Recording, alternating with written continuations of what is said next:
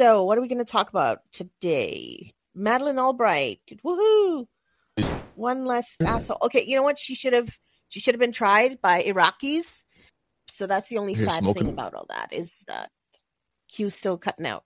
Um, okay, so who thinks that? If somebody wants to come up and sh- talk about Madeleine Albright or anything else, come on up. I'm gonna hold the fort down while Q Are you serious? Yeah, again? yeah, I I cut out again. ten seconds. Jesus Christ.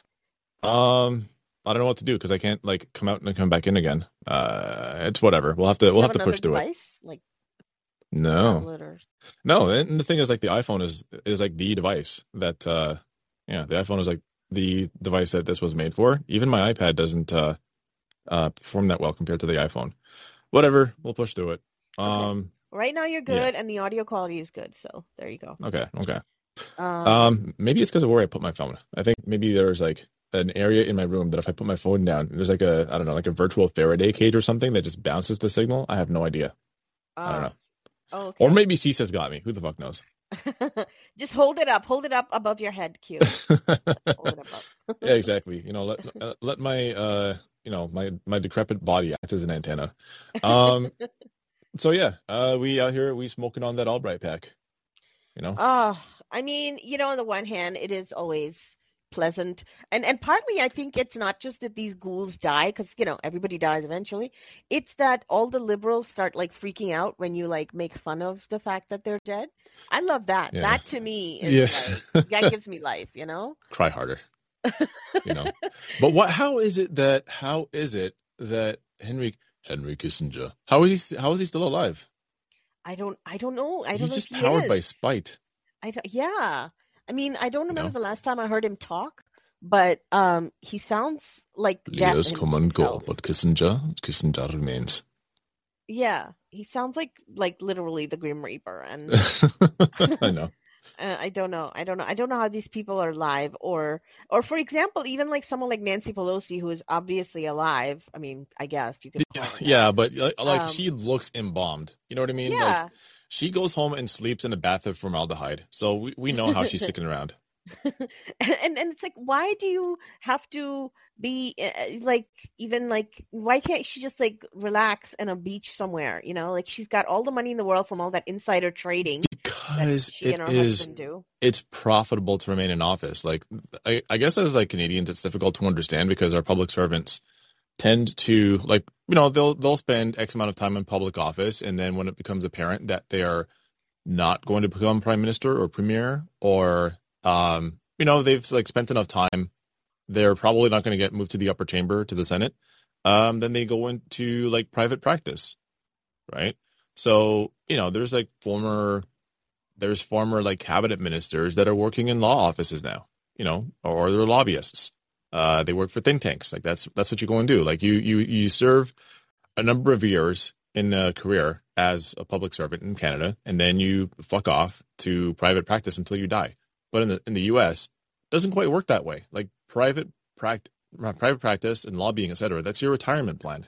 It's Mm. basically a sinecure. You don't really have to do much. You just check in and I don't know, like do your hours and make your phone calls. Uh, you know, shake some hands, make sure that money gets exchanged, and that's pretty much it. Like, like I say, it's a pretty awesome position if you can get it. So why does somebody like Pelosi stick around? Because it makes her money. I don't know, man. I would just imagine like if I just had like maybe a few million, that would probably be enough for me. I don't know. These people have like so much money, and it never seems to be enough for them. Yeah, but I mean, you're thinking about enough to get you by in life. You know, that's not what somebody like Nancy Pelosi is thinking, right? That's not that's what that's not what anybody in Congress is thinking. Really, what they're thinking about is generational money. They're thinking about like how like are they making enough money that two three, like their trusts are their trusts going to last multiple generations? That's where they're going with it. Like they're essentially the American aristocracy. So the idea of stepping down because you've done enough doesn't like it doesn't even enter their minds. Claire McCaskill is like like absolutely fucking senile. Claire McCaskill does not have two brain synapses that actually connect, and she's going to be running again.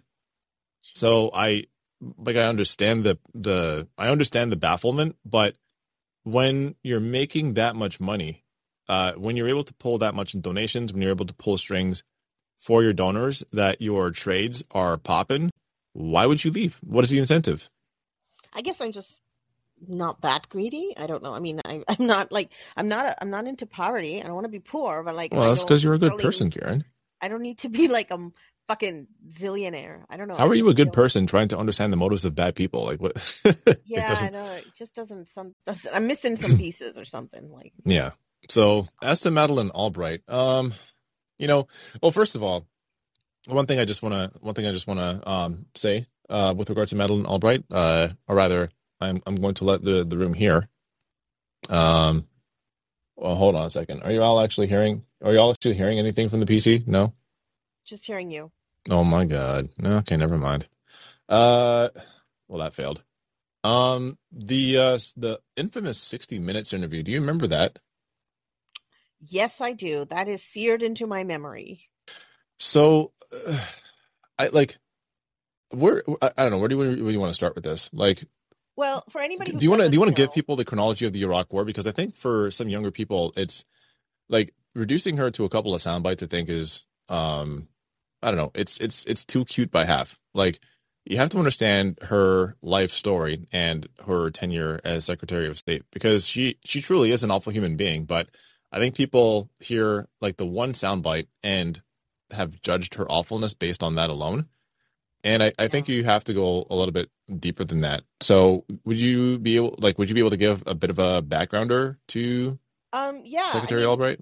honestly, I haven't done like super deep research into her life, but I can definitely go over what I personally know and what I have studied little little Right. little bit I've researched. But yeah, so she was um uh you know, I, I remember actually in the 90s cuz uh you know, I was just sort of learning about American history a little bit and I was young, I was whatever pretty young. So but I remember that there was such a big thing that oh my god, first female Secretary of State, you know, that was a big deal, and she represented, you know, the sort of the triumph of you know liberal feminism and the triumph of the sort of 80s, you know, working uh working woman, you know, in taking over corporate America and all that, and and so you know it was very much, and she was under the Secretary of State under Bill Clinton.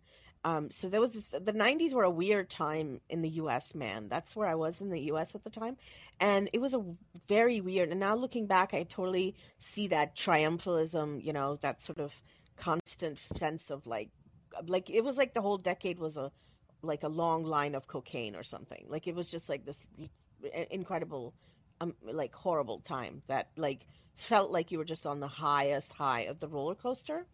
Anyway, um, so she was, um, as I understand it, she uh, also worked under Zbigniew Brzezinski, the- who is this very, who's basically like, think- Zbigniew Brzezinski. yeah, if you think of everything that's wrong with like Kissinger, like he's like Kissinger's daddy, okay? Like Yeah. he's like he basically taught Kissinger everything. Oh my god. I'm so sorry. What was that? Remember the audio that I was trying to pipe through earlier? Well, it oh, just hit. okay. Sorry there about you that. Go. Okay, Yeah. no problem. So, um, so anyway, so Brzezinski basically is was this. I don't know. You can read up about him. It's a weird name. His daughter actually works on uh, MSNBC now. Mika Brzezinski is his Yeah. daughter. Um, anyway, uh, so he was. Uh, so she worked under him. And she learned a lot from him. Okay, so she was basically like a female Kissinger. Okay, you can think of it that way. Um, but of course, it's more complicated than that. So she did work under, she did serve under um, Bill Clinton as Secretary of State. Um, she was responsible. She, I think, didn't she oversee the the uh, like everything, including the bombing in like Yugoslavia, and as well as, of course, the sanctions um, in Iraq, which is what she's most probably known for on the left, is the um, the famous thing where she was among, one of the people who oversaw these horrific sanctions in Iraq, and this is before America went in and destroyed you know, bombed the shit out of Iraq in 2003. But even in the 90s and even earlier than that, like even in the uh, late 80s and early 90s, um, the U.S. started to put all these sanctions on Iraq. Like medicines were blocked, you know, uh, food items were blocked, and this affected the the people. I mean, this is what they're trying to do right now in Russia, for example. But um, they tried to squeeze squeeze Iraq. And they thought that, you know, like a lot of liberals still think today that this is not war. It's like somehow it's better than war is to sanction a country. Um, so, but it's basically like tying somebody down and holding them hostage, you know? So it's like, is that better than like actually beating them, beating the shit out of them? I don't know. so, um, Yeah. Uh, so anyway, so they killed a lot of people in Iraq, uh, destroyed their economy. It actually weakened their economy so that the U.S. was actually ten years or whatever later, or even a few years later, able to go in and actually take over the whole country, right? Which is what they did for the last Right. twenty years. So anyway, but I, that's the basic. And then she was on TV saying basically, "Oh yeah, the price was worth it." That's the that's the audio clip that I. Yeah, and yeah, I'll run that for you right now. We have heard that a half a million children have died. I mean, that's more children than died when, when in, in Hiroshima. And and you know, is the price worth it? I think this is a very hard choice, but the price, we think the price is worth it. Yeah. So that was the Punishing Saddam episode from the uh, May twelfth, 1996 edition of 60 Minutes. And yeah, uh, she's being asked if the uh, the death of 500,000 Iraqi children. And I mean, this is just children. We're not talking about uh, their parents, family members, etc. But like, you know, people died of uh, starvation, lack of access to medicine, and for a multitude of other reasons because Iraq was under, you know, some of the most punishing sanctions. And the the idea that sanctions are uh, like a peaceful alternative to war has always been bunk because what you're doing is laying economic siege to a country. So if people aren't able to uh, to get medicine, if they're not able to work, if there's no banking system that is uh, functional um, that allows uh, banks to offer financing uh, due to uh, whether it's like uh, business deals or loans, um, influxes of capital that are coming in from outside of the country, what you've basically done is economically wall the country within its own borders and force them to depend on themselves as isolationist. And for anybody that uh, attempts to trade with them, open up trade ties, or relieve those economic pressures, well, the United States will then uh, either sanction them too, uh, cut off diplomatic ties, and impose tariffs on their goods. So basically, it's not just that country, but anybody that tries to um, relieve that country of the U.S.'s grudge with that country also becomes punished. And in that way, they're able to buffalo other nations, uh, most of the time NATO nations, but you know, uh, oftentimes even broader into uh, the UN body. Um, yeah, that uh, the uh, the world comes to a hard bitten consensus, whether rightly or wrongly, uh, just because of the sheer amount of power that the U.S. holds. And because this was in 1996, uh, this is you know this is after the dissolution of the USSR. China was uh, just beginning to come into its own as uh, I wouldn't even at that time call it an economic powerhouse. It was just more like a like a middling developing nation. Uh, so they they were building themselves towards uh, full scale industrialism, but we're not quite there yet. So really, there was no power capable of rivaling the United States at the time, uh, which meant that Iraq was at the mercy of the United States, and it meant the deaths of millions of people. And so, ever since the the Persian Gulf War, I mean, you know, people talk about the uh, the death toll of 9/11, trying to tie Iraq to 9/11 as if that makes any sense. And if we're talking about like numbers, you know, we're talking, you know, we're talking less than 4,000 people. Not that this minimizes the death of 4,000 people, but that's simply what it is. And take that in comparison to the death toll inflicted by the United States on Iraq, and we're talking like tens of millions of people over that period of time. So how how how is it possible to even compare the two? The scale, like the scale, is completely it's it's not comparable. You couldn't draw an infographic that could capture this. And then apparently, I was just looking this up that you know, I mean, she was she was criticized even at the time for that comment. None of it actually registers for any of these sociopaths. After her tenure as uh, Secretary of State, after uh, I guess George W. Bush uh, became president, she left government and, like we were talking about, she went into private, uh, in you know, private uh, whatever capitalist industry. Um, she became she get that she was on the board of directors of the New York Stock Exchange. Okay, and then she Yeah. worked with uh, George Soros Mhm. um, and all of these other guys, and Council on Foreign Relations, uh, Brookings Doha Center, and all that. I mean, like she's literally the very epitome of imperialism, like if Right. personification. And Yeah, I mean, course, uh, you know, in a very woke feminist, so liberal feminist way. Well, I mean, I think this was before you could apply the word woke to feminism, but uh, you know, uh, one of the projects that she engaged with George George Soros uh, and and the the Rothschild family, uh, it's like you know all the all the all the bangers, all the heavy hitters. Mm-hmm. Um, but you know how like it's often mentioned that uh, internet connectivity in Africa mostly comes through mobile devices. Well, one of the reasons for that is because uh, the um, the uh, the the private equity firm that they created, um, that is between like uh, um, Baron Rothschild, uh, George Soros, Madeleine Albright, Albright, and other actors here. Um, yeah, they were the ones that either um, built cell phone towers uh, across the continent or uh, the existing ones already there. Uh, they bought them up and absorbed the companies um, that were attempting to build independent uh, mobile phone infrastructure. So essentially, uh, the capacity of Africans to be able to communicate with one another is held essentially in trust or held in escrow um, by foreign investors, of which you know George Soros and uh, Baron Rothschild hold a uh, hold a controlling interest. Right, so it's like there's there's nothing that she's engaged in over the course of her entire career that wasn't based in either uh, imperialism, like creating neo-colonial subjects and exploiting them, or you know, for those who resisted, just flat out murdering them in response complete and and and oh my god and then she has the gall to say Trump Donald Trump is the most un-American anti-democratic leader in US history mm-hmm. and it says on her Wikipedia page that she in 2016 Did you say Wikipedia?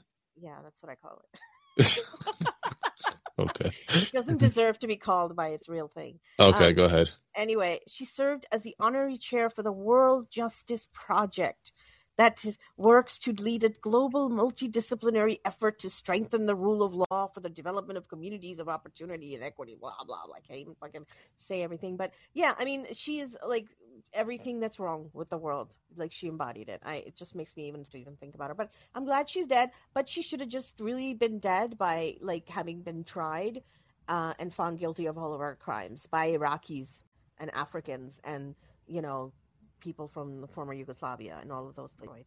Yeah, yeah, and you know, like there, it's not just uh, us tankies that are critical of Madeleine Albright. I mean, like I would say, you know, most of the rest of the world, uh, everyone from like academics to politicians um, in other parts of the world, even even countries that are friendly to the United States, are deeply critical of Madeleine Albright. Um, although it is interesting that like uh, you know, after her retirement as Secretary of State, um, there was like speculation, e- even coming from uh, the uh, uh, the president of uh, the Czech Republic, uh, Václav Havel, that she like after he steps down, that she might run next, and she she turned it down. But like, you know, during the '90s, like this was the epitome of girl boss feminism, and it very quickly soured in people's mouths once the scope of what the United States had inflicted underneath uh, underneath her as the Secretary of State, yeah, it, it uh, very quickly turned to ashes in people's mouths. So, uh, I don't know. I mean, I, I, think it is very easy to say, you know, rest in piss. Um, it is easy to like pull up that one quote, but I think the quote about 500,000 dead Iraqi children being worth it, I think that, in, if anything, minimizes how much of a scourge she was to the world outside of the imperial core. Um, somebody, but somebody sorry, go ahead. That she was also connected with the pyramid scheme Her- Herbalife. I remember that. I she was part of Herbalife. Oh no, I didn't know that. Um, geez, I'm looking that up now. Okay, well, yeah. So basically, everything evil you can think of that happened in the '90s, she was probably part of it, and 2000s. Anyway, does anybody else have anything to add to the conversation? Yeah, we are. Come up very gladly taking your calls. So if you have any uh, questions or comments, anything that you want to add to the conversation, any thoughts that you have on the dearly departed Madeleine Albright, uh, we are happy to take your calls on that. Yeah, and while we wait for people to collect their thoughts, what's going on with uh, the NATO? I just saw the the NATO meeting in EU. I just saw that uh, oh, Trudeau has pushed more sanctions.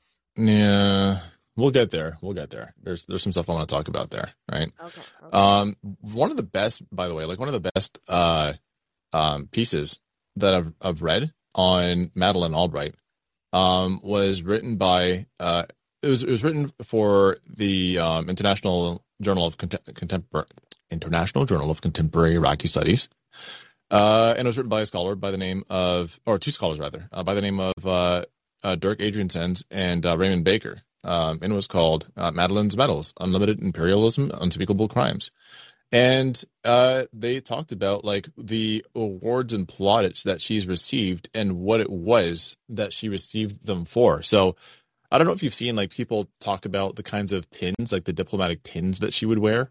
Mm. Um, that she engaged in diplomacy with her like her gaudy jewelry. So uh, you know, based on like how she felt about a particular world leader that she was meeting with or speaking to, um, in her meetings with them, she would wear different like brooches, um, for the occasion. And for the one where she met with Saddam Hussein, she wore a a, a brooch in the shape of a snake with ruby colored eyes, and people went fucking gaga over it, which is just like that. I mean, that to me is sort of the that is like a perfect encapsulation of American politics. Is that um, you act as if you are restrained and uh, putting plenty of subtext into your responses to international criminals, uh, to murderous dictators, and so on, like however it is that they want to describe them. And what it really is is that that is the public face of U.S. diplomacy. Is this restrained uh, speak softly and carry a big stick is the, the description of it that uh, Theodore Roosevelt came up with. But what you actually do um, without uh, drawing undue attention to it is you inflict absolute misery on the people that don't go along with your economic plan. So in this uh, in this piece, um, they opened up by saying that the calculated destruction of Iraq will rank as one of the greatest war crimes of the 21st century. The fateful decision that knowingly ended, quote unquote, the Iraq state, decimated Iraqi society and killed hundreds and hundreds of thousands of Iraqi citizens. This was, by the way, you know, back in 2012. We hadn't had the full scope of it, so we weren't talking about millions yet. Were taken with great deliberation over the course of more than a decade. Under both Democratic and Republican administrations, the White House ordered bombings, crippling sanctions, and ultimately an invasion to dismantle existing national political and social structures to prepare Iraq for remaking. So here's what they actually go into, where it uh, where it regards, um, you know, Madeleine Albright's like multitude of crimes. Um, they say that uh, uh, she was a staunch champion of regime change in Iraq and quite willing to endorse bombing and sanctions to re- achieve that end. She's never acknowledged or expressed any regret for her role and thus preparing the way for the disastrous invasion and occupation. The assault on Iraq required a complete disregard for international law. Madeleine Albright had a credential had that credential in hand. Her attitude was vividly conveyed in a well-known exchange with British Foreign Secretary Robin Cook, who argued that the bombing of Balkan states violated international law. Albright's succinct reply spoke volumes that would be instructive for the Iraqi case. Get some new lawyers, she advised Cook. In a now forgotten 1993 dialogue with Colin Powell, Albright questioned the restraints that the military leadership, chastened by the lessons of Vietnam, sought to impose. What's the point of having the superb military that you're always talking about, asked Albright, if we can't use it? Albright eventually had her way. She considered the relentless bombing of Iraq a strategic success, with no mind to the terrible civilian casualties. In an interview with Jim Lehrer, Albright spoke as though Iraq had only one inhabitant, Saddam Hussein, and therefore could be bombed at will. Asked if she regretted not having taken an even stronger action against Saddam, Albright commented with considerable pride. We actually did a lot. We kept him in a strategic box. We bombed very much. If you remember all the maps, always in terms of north and south, wheel covers a great portion of Iraq. I think we had him in the box. The total disregard for the impact of the reckless bombing on Iraqi innocents paled, however, before Albright's stunning comment when asked to comment on a 1996 UNICEF report that up to half a million children had died as a result of UN, UN imposed and US implemented sanctions. Lesley Stahl of 60 Minutes posed the question simply and directly. We've heard that half a million children have died. I mean, that's more children than died in Hiroshima. And, you know, is the price worth it? Then the U.S. ambassador to the UN, without questioning the figure or expressing any regret over the stunning loss of innocent lives, addressed the issue as one of policy. I think this is a very hard choice, she said, but the price? We think the price is worth it. Albright later criticized Stahl's segment as amounting to Iraqi propaganda. She complained that the question was a loaded one and wrote that I had fallen into a trap and said something that I did not mean. Above all, Albright regretted coming up coming across as cold-blooded and cruel. So clearly she understood what a public relations nightmare the comment might create. But less clear in any of the subsequent explanations is any indication that the revelation of those massive deaths prompted any reconsideration of the calculus that produced such an immoral policy. Madam Secretary repeated, though more diplomatically, her support for the notion that of using military force to remove a dictator. She had learned only the wisdom of stating so plainly her willingness to disregard its costs. right? So, like the idea that it's I don't know, uh, it's like impolite to talk about the costs of economic and military warfare. It's impolite to talk about what damage you actually inflict on people. It's okay to talk about, for example, keeping Saddam Hussein in a box. It's okay to talk about like you know punishing uh, mad dictators. But what what do you have to do in order to create that outcome? Well, you have to make their civilians suffer, either in order to uh, force a capitulation and a handing over of the regime to one that is more preferable to the United States and UN aligned nations that approve of this, or that uh, the citizens of that state um, rise up and overwhelm you and install somebody again that's more preferable to U.S. interests. But either way, you're inflicting misery hoping to achieve the end result of regime change, which is not in any way empowering people uh, to embark on their own self determination. What it is, is forcing an outcome that you've basically told people listen, you've got two choices. You either stay with this uh, regime or you die, or you allow us to implement somebody or overthrow it on our behalf and we allow you to live. What it looks like after the fact, we have no idea. We offer you no guarantees. All you need to know is that we're in charge now. And I remember after the uh, invasion of Iraq and after um, the complete overwhelm of uh, Saddam Hussein's uh, military, of the Iraqi military, uh, his personal guard, after he'd been captured and everything, I do distinctly recall 60 minute segments and news segments that would show U.S. military commanders um, going to various villages and basically telling them this is how things are going to be done now.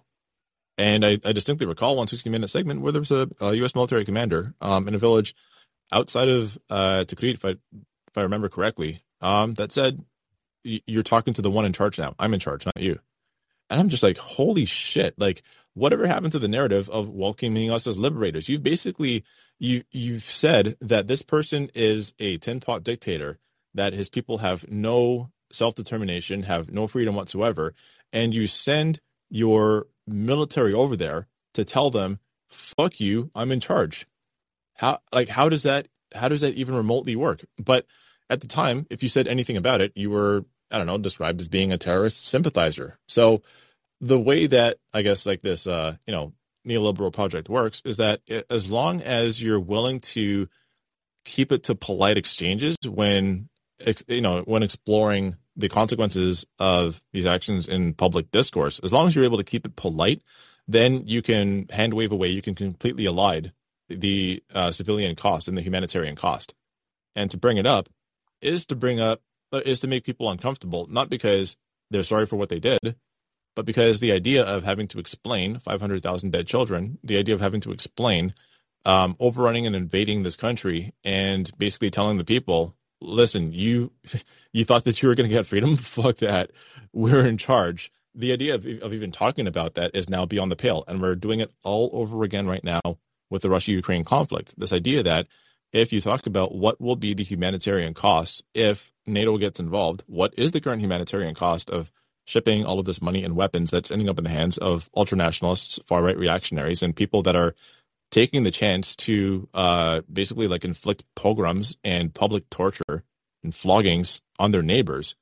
It's not polite to talk about that. So the way that they can elide that is just by calling you a Russian disinformation agent, just the same way that Madeleine Albright said that Lesley Stahl was engaging in Iraqi propaganda. Yeah. You know, we I, every so often and i'm old enough to have seen this the same pattern play out over and over where people we, we start thinking oh the empire you know they're not learning you know? It's like we kind of attribute this to some kind of like just misunderstanding some great big misunderstanding.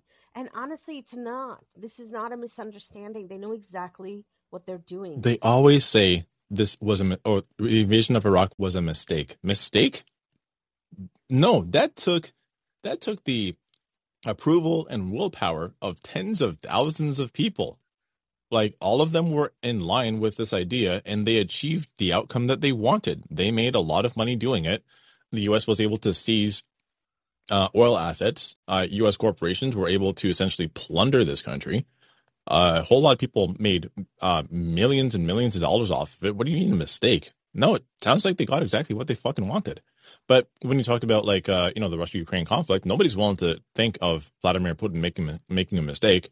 And frankly, like I don't think he's making a mistake either. I think he's doing exactly what he intends to do. But uh, th- this idea of like judging other countries by their actions and judging the United States by its intentions, judging Canada and NATO countries by their intentions, is absolute bullshit. Because all we can do, all we all we have, is a record of what has happened. What are what are the outcomes economically, socially, on a humanitarian basis? What are the outcomes of these interventions? And what we do know for a fact is that there isn't one that you can point to since the Marshall Plan, and that's assuming that we're talking about the Marshall Plan in Europe, right? So we're talking about like you know Germany, Britain, France, etc. But not since there has been American intervention in the European theater um, during World War II and the aftermath of that. Can you say that any country is better off than prior to the United States' involvement? And we know for a fact that whenever the United States gets involved in global South nations, um, the outcome is always objectively worse. There isn't one, not one that you can look at. When people say, people talk about a Chilean miracle, you can say, all right, the Chilean economy is perhaps better now than it was prior to the Allende presidency. But keep in mind, the Allende president, presidency was in reaction to a fucking military dictatorship. And what did you do? You inflicted upon them another military dictatorship at the cost of tens of thousands of lives.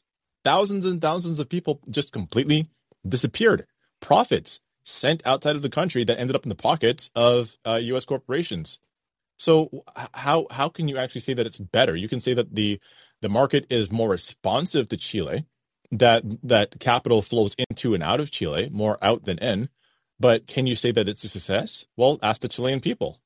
The answer is absolutely fucking no. They they they had to make a choice between Gabriel Boric and uh, the son of, of Nazi escapees. So how the, how the can you actually say that this is better? Anyhow, um, uh, uh, before I go on too long, I'm also going to make a note that I don't see anybody in the caller queue. Not a single person in the caller queue. I know that you have. I know that you have feedback, and I have you have thoughts about this. So I'm going to start bullying people. All right, hit hit the button to join the caller queue so we can have a conversation about this. All right.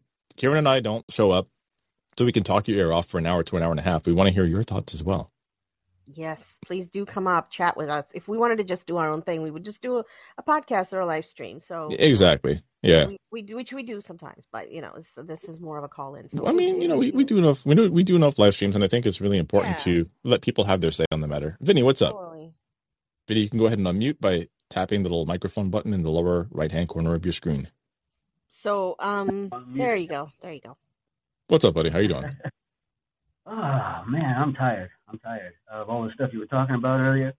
Uh, of even just uh, you know uh, uh providing a little bit of uh, historical context to uh, to the, everything that's going on in, in, in, the Ukraine. Absolutely, this is what we're, stuff we're we're we're, we're seeing even in the ostensibly left spaces here uh, here in Ottawa. It's so uh, funny how you always like I do, and I have to do the same thing. It's so funny that when we say like left spaces or left communities, whatever, you always have to put the word ostensibly or purportedly or supposedly. Like you have to put these words in front of it to, to modify because it is just very clear that many of these people that claim the same politics that we do just absolutely lack principles. No, man, it's it's it's frustrating as hell, man. It's, and if you say anything, if you say anything, all of a sudden we're the bad guys. You know what I mean?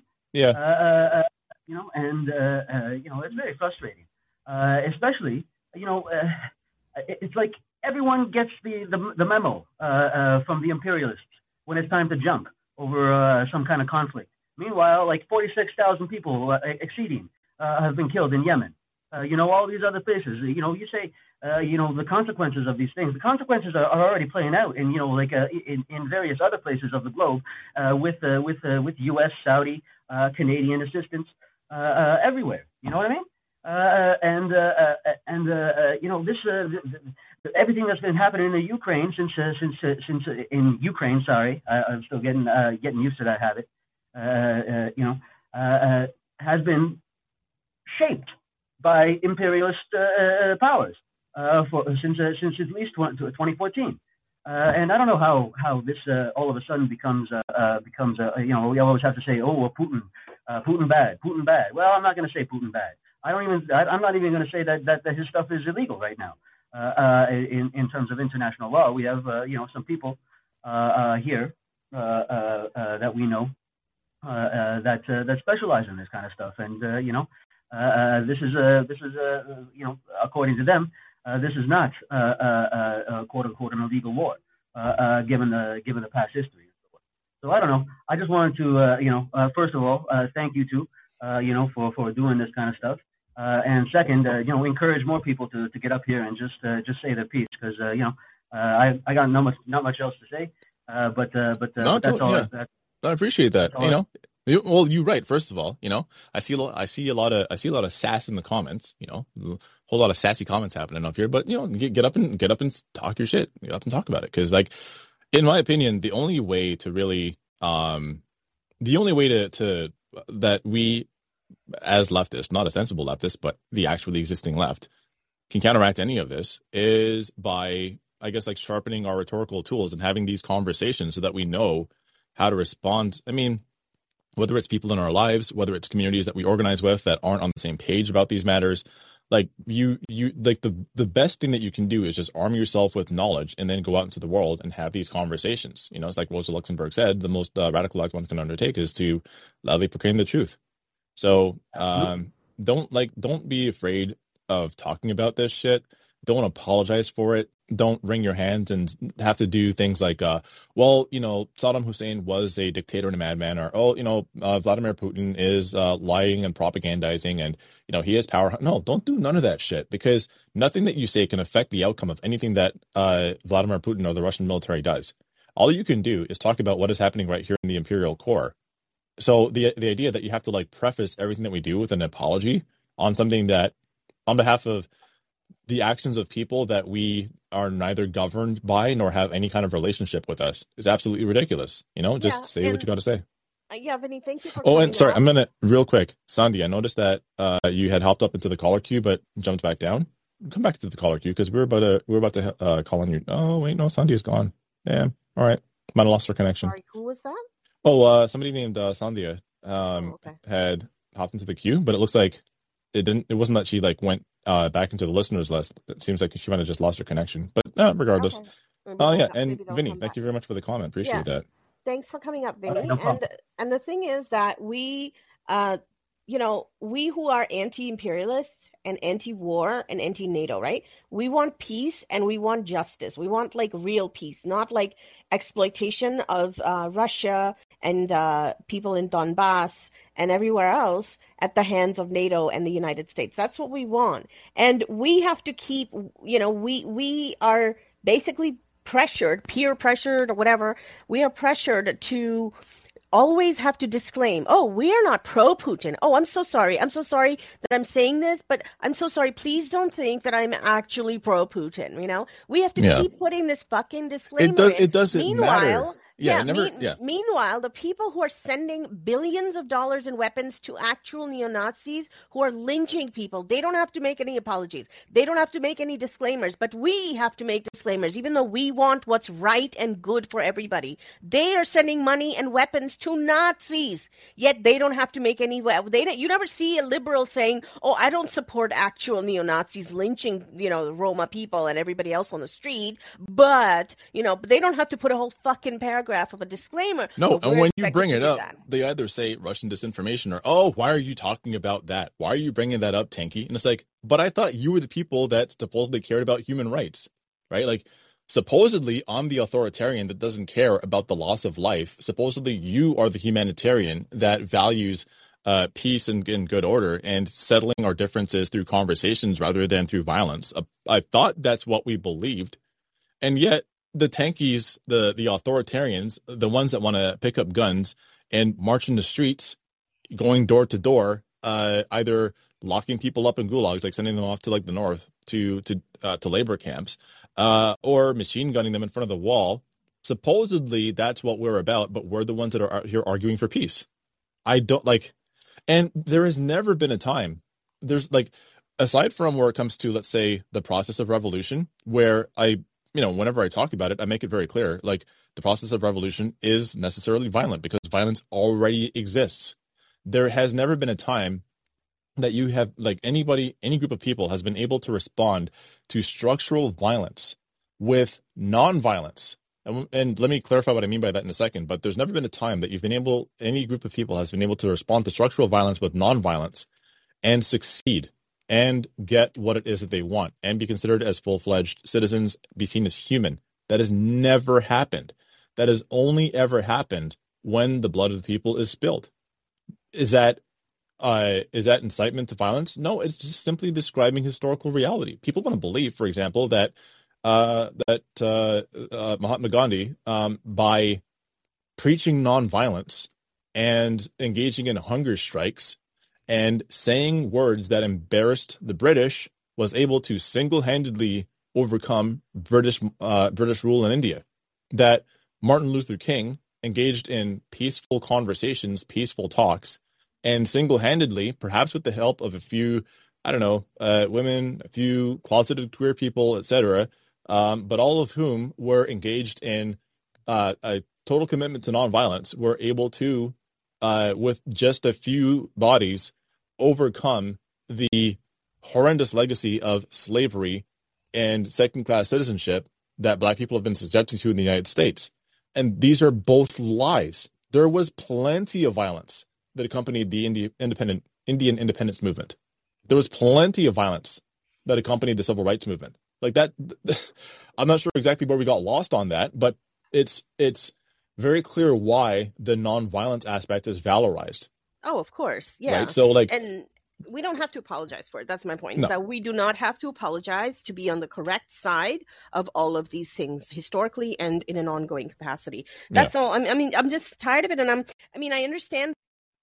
That's the narrative. That's the main narrative.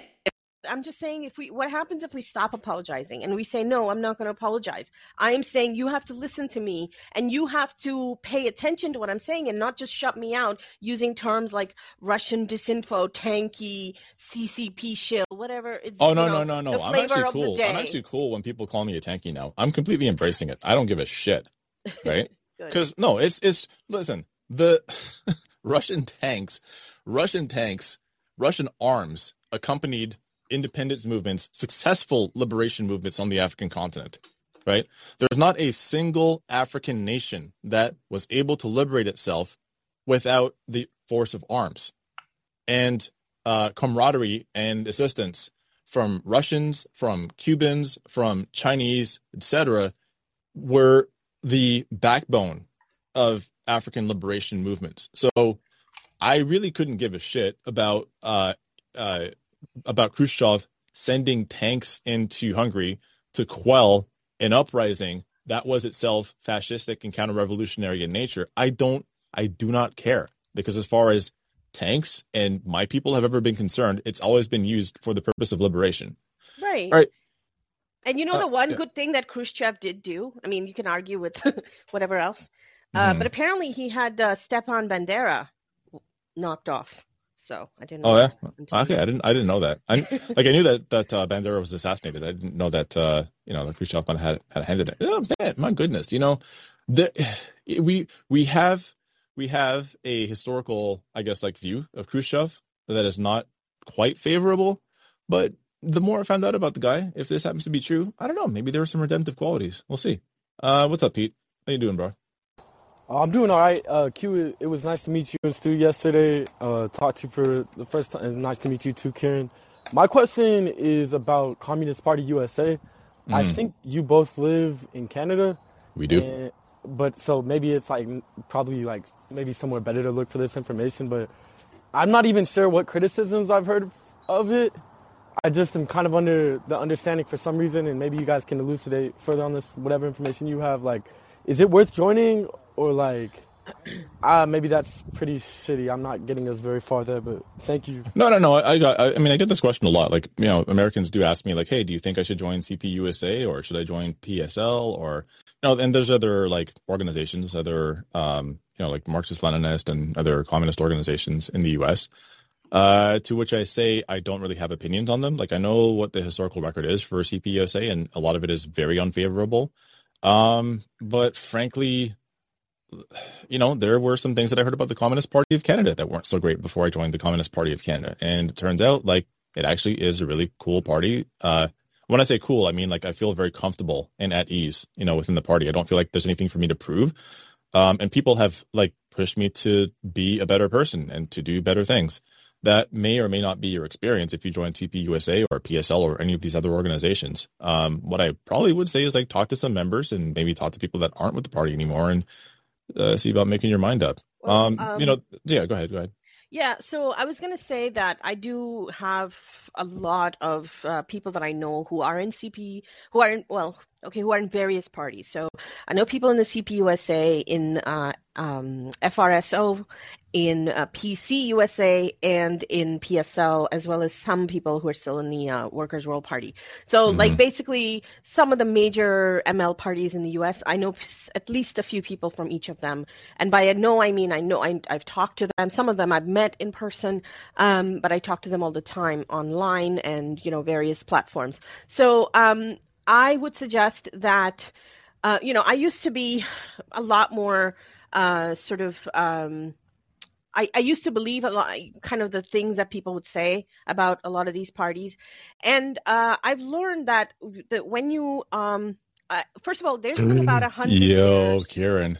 Yes. Sorry, I hate, I really hate to interrupt you. I don't like interrupting you, but uh yeah, the Azov boys got put in a split. Yeah, I just Yeah, the Azov pack is up in the air right now. Mariupol is uh is uh Russian now. It's, Yeah, I'm looking at all it. I'm looking at uh, some video on Telegram and uh, some photos as well. Uh, oh my God. Uh, and I, I, I, I, I'm, I'm seeing, I don't know, man. I'm seeing some bodies stretched out with the Wolfsangel patch on their shoulder. So you know, I don't really feel no way about it. But uh, oh, yeah, sorry, boys. nice. Um, All right. Yeah, I'm gonna Still have to be- check that out too. You know, uh, happy day. Okay. whatever. Fuck it. I'll just say it. They'd still be alive right now if y'all niggas ain't gas them up. hey, listen. I'm Yeah. sorry. At the end of the day, whoever kills Nazis, um, Yep. yeah, they, that's Yep. they're doing they're human they're doing uh you know humanity a favor. Oh my gosh. Um, hey, yo, I'm packing the bowl right now. I'm pack- literally, literally right now. I'm packing the bowl. All right, all right, you do that. So I'm to answer the, the question here. Okay, so I Yes, think sir. parties, um, they're not perfect, especially in the imperial core. They have gone through like a hundred years of nonstop persecution, uh, banning. Per, uh, uh, infiltration, sabotage, all kinds of things. So you're gonna find all kinds of issues in all the parties, all in all over, you know, the imperial core, especially, but I'm sure everywhere else too. Um, people, parties are made of people. People are imperfect. Pe- you know, sometimes things happen. So what I'm saying is that I would not give too much weight to the rumors. I would suggest that you um, talk to, uh, first of all, look at the platform, look at their official statements, and see if you actually agree with what the party line is. If you do, then I would suggest talking to some people who are in the party, okay, and uh, some people who might be like you or who might have similar concerns as you or whatever it is that you're interested in, and see what they say from that perspective, you know.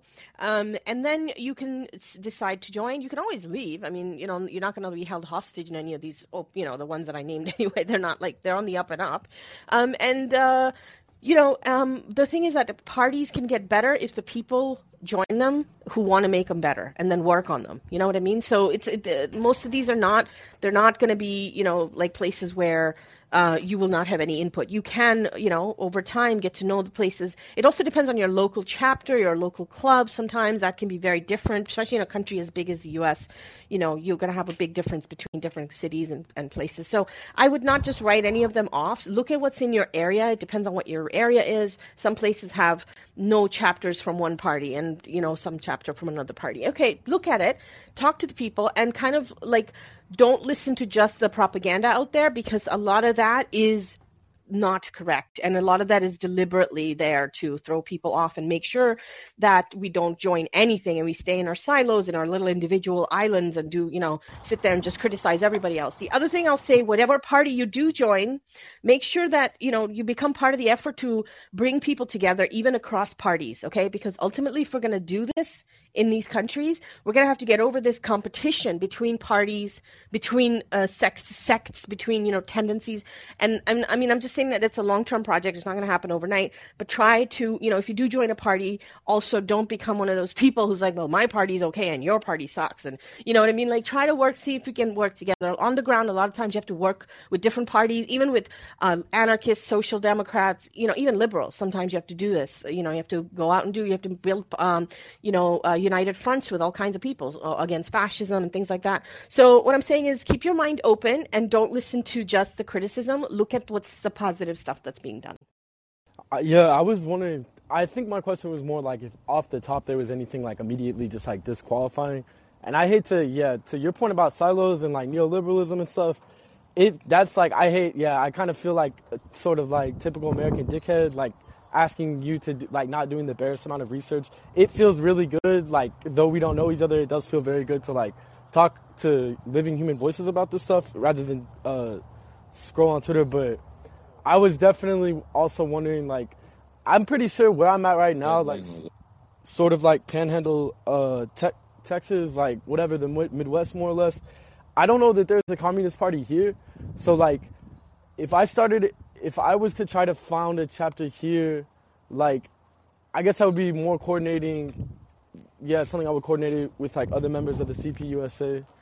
Um, yeah, I don't know how that process works. I can't speak for that. I mean, the, uh, but I know, for example, uh, we here, we, you know, you in order to start a new club, you have to have members who are experienced with the party and organizing already. So I don't yeah. know how it works there. If you can, but you know, there might be there might be something you can do. There might be membership at large. You know, sometimes yes. there's that kind of stuff. So talk to them.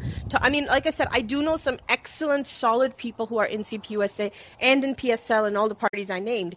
And yes, there are issues. For example, even some of them have criticisms.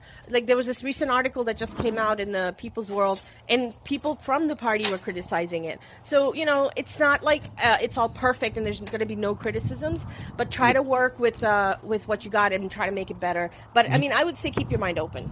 You then use you then organize around like local issues, right? That's how it works. Like, yeah. But also always like trying to grow the party. Yeah, exactly. I, okay. I would go on their website, the official CPUSA website or right, PSL yeah. website, whatever, and you know read up about them, read their recent statements, read their party platform, their program, and all that, and see what you think of that. Go from there. I appreciate. Yeah, thank you. Yeah, appreciate no that. Uh, Joshua, what's happening? And if you want to unmute Joshua, uh, the unmute button is in the lower right hand corner. Um, yeah, I well, got it. Yep. No, all good. Uh, just a real quick thing. I just want to um, make a, a, a quick note because uh, Geo, uh, the sport prophet or the sport pro hey, uh, made a comment and he's not able to hop on on the uh, the call. So I'll uh, recite his question. Um, at work, can't ask this question, but uh, we're seeing this purging in media, specifically anyone with an alternative perspective, and we're even seeing DSA is purging any sort of principal group. Specifically, yep, DSA Palestine and DSA International has its own issues, right? Where do you see these heading in the beginning of a new McCarthy era? I mean, I don't, I don't know that we're in a McCarthy era. I, I don't know that I would say that. I think we're like, I don't see uh like a House Un-American Activities spooling back up, or like I don't, I don't see like a, a congressional uh, committee uh, for House American activities. But what I do see is something that is almost as effective, which is uh, that voices um, that are, uh, are being raised in dissent to the imperialist project, voices that are being raised in, dis- in dissent against NATO, uh, against the United States' role in this conflict. Uh, you don't find them in mainstream news. Like there, there are people that are simply not welcome to offer comment on these matters.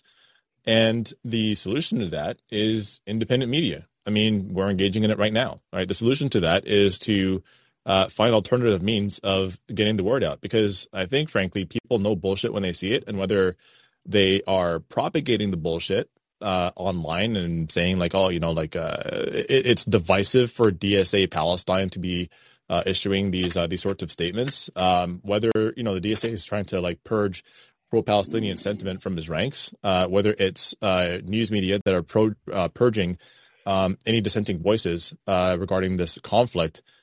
It's not as if those voices have an obligation or or under any like legal and social pressure to stay gone. Uh, it just means that you don't have this particular avenue available to you anymore. So you know where uh, you where you're shut out, like where the door is locked, just break a window and climb in. Um, but yeah, go ahead, go ahead, Joshua. Yeah, so um, thank you for actually covering that because that means I don't have to talk about it. Um, I want to talk a little bit about the ICC and the fact that the U.S. is not a part of the ICC. I'm not sure who else has veto power at that level in regards to being party to those uh, considerations of what is or is not a war crime. And the fact that we have the World Economic Forum and the WTO out there around uh, setting sanctions on what people can and cannot grow without value added taxes and duties at a global level that essentially is about whether or not you can or cannot feed yourselves. Um, especially when we're dealing with climate change, and we no longer have and are no longer focused on regenerative practices. Um, we're essentially still focused on extractive and degenerative processes like war. Um, so obvious that's kind of a long rambling introduction to the things I'd kind of like to see what your guys' thoughts are on that, as well as potentially modern monetary theory and how we could use that to really move ourselves in the right directions on those issues. Um, I'm going to make an autistic request, and while I, uh, I, I I get where you're coming from, and I appreciate the points made, um, can can you condense the question? Uh, summarize summarize what you're asking into a question. And I, I, I really don't want I don't want to make people feel bad when I say that. It's only that I'm oftentimes not clear as as to how to respond unless I know like what question is being asked. No, that's fine. I mean, essentially, I got everything I wanted to on the record. Uh, so let's good. talk about let's talk about getting the ICC membership to the United States and or these other countries that have veto power within the UN Security Council and to kind of dictate right. how imperialism goes for capitalism. I don't know that uh, like uh, reforming the structure of the ICC, uh, whether it's expanding, uh, whether it's removing members. Um, I don't know that like any method of reformation within UN bodies uh, or within these international governance bodies uh, or uh, legal bodies like the ICC. I don't know that it would be possible to achieve the intended outcome through them because their entire purpose is to use a model of what's what can be described as criminality and a model as to what can be described as justice and impose that on nations that are not strong enough to withstand it. So, you know, the U, the United States has an actual law, you know, and I've, I've seen a lot of people talk about this lately, and I just I'm I'm really glad actually. It makes me it, it, warms my heart that people know that this exists. But the United States has a law that uh, if any American is uh, brought before the Hague, so whether whether it's like somebody is like kid, I don't know kidnapped and extradited, or an American is arrested abroad and brought before the ICC, the U.S. can simply engage in military action to get them the fuck out of there. They do not recognize the authority of the ICC, while at the same time look to the ICC as the source of justice, at least where uh, war criminals fall outside of the United States' purview. Like there hasn't been action taken against the U.S. specifically, otherwise it just end up in fucking Gitmo or a black site somewhere. Um, but they look to the uh, the ICC to deliver justice as long as it's not to Americans. So I don't know that I would look to any of these bodies. Um, I don't know that I would even look to the UN. Uh, what I would look to is uh, local governance, and what I would look to is national self determination. So it's going to be up to uh, it's going to be up to states like China. It's going to be up to state. Uh, it's going to be up to states like Iran. It's going to be up to states like uh, Russia. It's going to be up to states like Venezuela. It's going to be up to states like Bolivia and Nicaragua. Like all of them are going to have to engage in their own methods of um, developing international relations with countries that have the ability to resist U.S. and Western hegemony and develop new models. I think there are going to have to be new paradigms that are created that rival the ones that already exist because the ones that already exist were created specifically for the purpose of entrenching imperialist hegemony. Yeah. You, I don't know if you had thoughts on that, Kira. Yeah, I agree. I think um, I think the you know the, the it's called the Hague Invasion Act. Uh, there's a longer term for it too, the one you're talking about. And uh, yeah, I'm really glad that people are finally like more people are realizing what it is. People are googling what that mean, what that is, and it's uh, an act that uh, in 2002 was signed by George W. Bush into law that if if anybody in the whole world brings any American to court at the International Criminal Court, uh, then the United States has the right or or will um, invade the fucking Netherlands. Uh, so you know, not that I have any, not that I have any sympathy for the Dutch. Yeah, I mean, uh, fuck them. But I'm saying, wrecked. like, yeah. what I'm saying, the point I'm saying is that yeah, if if if if they're willing to do this to their own, you know, fellow white Western European country, imagine what they would do to any other country in the exactly. global South, right? Exactly. So my my point is that they're like that is how far they they're willing to just like in like invade their their buddy, their their you know one of their original colonizers. So um, what I'm saying is that you know uh, what is I think that I, I, get the impulse to want to strengthen or increase, you know, like make U.S. more accountable to like the existing bodies like the UN and ICC and whatnot. But um, you know, the for the last 29 years, the United Nations has almost unanimously voted to remove the blockade, uh, the U.S. blockade against Cuba. Okay, 184 countries or more uh, usually uh, have voted, and that includes almost all of the allies of the United States, including Canada, including United uh, Britain, France, Germany, uh, Japan. You know, on, plus all the other countries we can think of in the whole world, have voted to remove for the U.S. to remove the sanctions on Cuba, the blockade around Cuba and the U.S. completely ignores it. That's been going on in the United Nations for the last 29 years. And what my point is is that you know this this recent vote that happened where a, a bunch of countries, most of them, almost all of them, aligned with the United States, voted against uh, the Russian uh, intervention in in Ukraine, and yet somehow Russia's supposed to abide by that. You know that that's like they're they're waving it in our in our faces. Aha! The UN voted against Russia. Aha! It's like, well, where the fuck were you for the last 29 years when the entire world and the UN has voted against your sanctions against Cuba that is throttling and like really harming people average people in Cuba for, and that that those uh, that embargo has been going on for like over 70 years, by the way. So uh, against Cuba. So my point is that the United States, the U.S. does not care about the United Nations, about the ICC, about any of that. So um, you know, uh, I don't see how they, they, they that's not what they're about. This is like you know some giant you know big bully and it's like you know trying to like talk, like a hall monitor trying to talk to them. It's like it's not going to work. It's it, that's not you know and and i get it. I get the impulse for why you would want to do that but i just i agree with q. It's not really going to be uh, effective. What what the only thing that'll re- that really works against a bully is somebody who is bigger and stronger and willing to fight back. So yeah, yeah. mason how are you?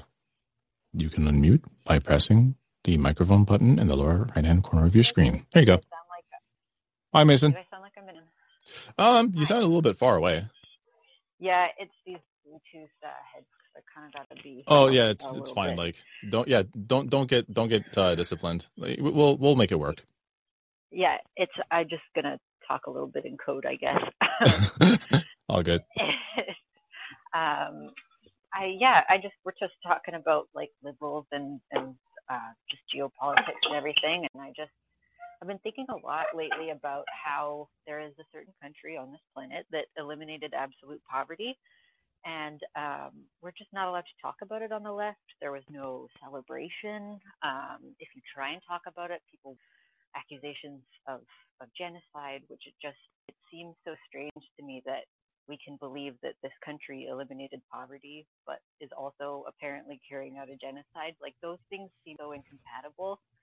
And uh, yeah, I don't know. I'm a little scattered on this thoughts, but I just find it so crazy that that people on the left who do on the ground organizing among impoverished people here just can't seem to like grasp how I don't know. Like I watched there's a series on YouTube. Um, most of the uh, episodes have an English dub. Uh, it's called No Poverty Land. It just goes around um, the PRC and, and looks at um, you know some of the programs and stuff there, and it's just like I mean, like I cried when I was watching that series. And I don't know, it's just so disappointing that we can't like that we didn't even like celebrate for a day uh, here in the Imperial Core because that's just it's an amazing achievement. And I don't know, I've been thinking about it a lot. Um, so I don't know if more Oh of a my comment than a question. But if you guys want to take Yeah. over, No, I got a lot to say about this. Thank you so much for bringing that up, Mason. Um, is it okay, Q? Do you want to go first? No, no, absolutely. You go ahead, Kiran. Okay. Um, yeah, so this is probably my favorite topic. Um, uh, I totally, totally feel you there, Mason. I, I have literally cried tears over the same topic. Um, I was in 2018 able to see the actual process, what was happening on the ground in the rural parts outside of Beijing, Nanjing, and Wuhan in China.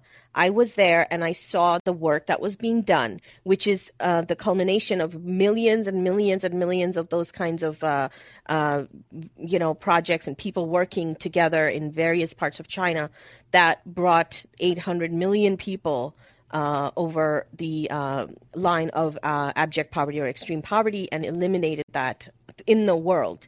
China eliminated extreme poverty, um, at least in China, and that was the biggest growth of uh, people from outside out of poverty in human history. So why is that not celebrated um, in the West? First of all, let me put it this way: it is not celebrated because the West is jealous. The West is resentful. The West is racist. So let's just put it that way. Yes, there's anti-communism, but I think underneath the anti-communism is jealousy and resentment and racism. So they don't like the fact that a country like China is achieving things. They don't want to admit it. They are ashamed of it. They are afraid of what that means. That another country, another place that it does not share the values and the history of the Western settler colonial empires uh, is able to achieve these things without colonizing anybody, without wars, without all of the destruction um, that the United States and its, its uh, UK before that, and France and Germany and all these countries have in, in, been involved in destroying Africa, looting Africa, enslaving people from Africa, you know, uh, genociding the like 65 million people or so in the Americas, the indigenous people of the Americas, plus Australia and everywhere else.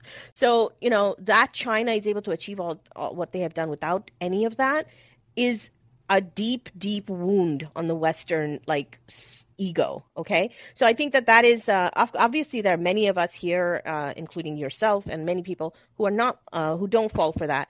And uh, what I'm finding is that even though the media is putting billions, the, not just the media, but you know the people who control the media, um, all the oligarchs here in the West, all the capitalists, um, they are putting billions of dollars into the propaganda, constant propaganda, sometimes in completely unexpected places. Like you're you're going to be watching like a children's cartoon or some random thing, and and there'll be just a throwaway line in there about you know the uh, the communist China or the authoritarian China or the dictatorship in China. They'll just randomly have a throwaway line about or something about Stalinism or gulags, and they will just randomly throw shit in almost every piece of Western media that you will. I mean, I almost challenge you to find me something that in no way, in any way, references anti-communism.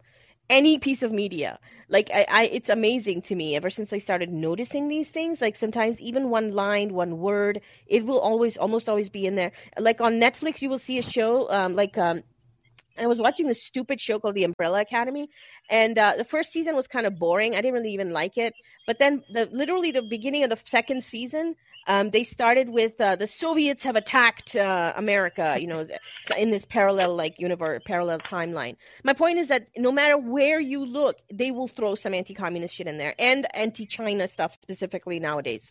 So my point is that that is what's happening. We are inundated by anti-communist and anti-China messaging, and that is why people are so fucking brainwashed and so uh, completely many people including many people who consider themselves leftists. It becomes almost like a like a purity thing where you have to like we were talking about earlier you have to apologize. Well i don't support china's human rights uh, record. Oh i don't think china is this. I don't you know you have to first put all these disclaimers before you even say anything positive about china. That's that's what that's what people are expected to do here. And i say fuck that. No. Secondly i'm going to just say one thing Um, I started this little group, uh, this little community on Twitter just to post some positive photos and videos of China literally last night. And I was thinking I was going to get a couple of dozen people who are really interested in, you know, in this topic and maybe want to share some, you know, photos about some of the high speed rails, the thousands and thousands of kilometers of high speed rail that China has built, including maglev trains, which look that up, man, if you don't know what that is um, and uh, also all of the infrastructure that China is building inside and outside China. So uh, I wanted to share, like, so I started a small community, which is a new feature on Twitter, and uh, honestly, like within like an hour or two, I had like 300 requests to join this community. So my point is that I think people actually are aware that they're being lied to. They know they're being fucking fucked with by the media and and by the by the capitalists here, um, and they're hungry for anything to tell them, to, to show them the truth. And that is why we are seeing so much censorship where, you know, CGTN is taken off the air and now with the RT and everything taken off the air because people want that. Because if people were not hungry for it, those people who are in power would not be cracking down on shutting that down you know those things that all of the censorship just means that their things are getting out of hand for the capitalists and they're scrambling so I would encourage you, Mason, to uh, join some of these kinds of communities and talk to people who are, you know, already on the same page as you, and you will feel better about it. Yeah, um, yeah, for sure. T- can you guys hear me? Okay. Yeah, yeah we can hear you fine. Okay. Yeah. Okay. Sorry, it's not giving me the blue circle on my screen. Um, yeah, I mean, obviously, I totally agree with everything you're saying. It's just so I live in Vancouver, um, which has a huge uh, Chinese diaspora population, and a lot of people that I know you know, are are on the ground, boots the ground activists doing a lot of mutual aid and stuff. But then they they just they hate China so much, and it's not just China, it's just this sort of like um, anarchistic. I don't know. It's just hard to talk to these people about that kind of stuff, and like they just immediately think that you're like yeah, like a CCP shill or whatever. Yeah. But it's like you can't even just talk about the accomplishments without them having to bring up like all these other bad things and it's like I'm not trying to deny that those things are happening, but it's just like like they're like 1.4 billion people don't have to live in poverty anymore. Like that's just crazy to me that we can't celebrate that. I don't know. It's just it's really been bothering me lately. No, I totally um, understand. Yeah. Especially, I know in, in the area you're in. Um, I think what we're also, you know, it's like being in like Miami, you know, and talking about Cuba. Yeah. yeah. I'm guessing. Yeah.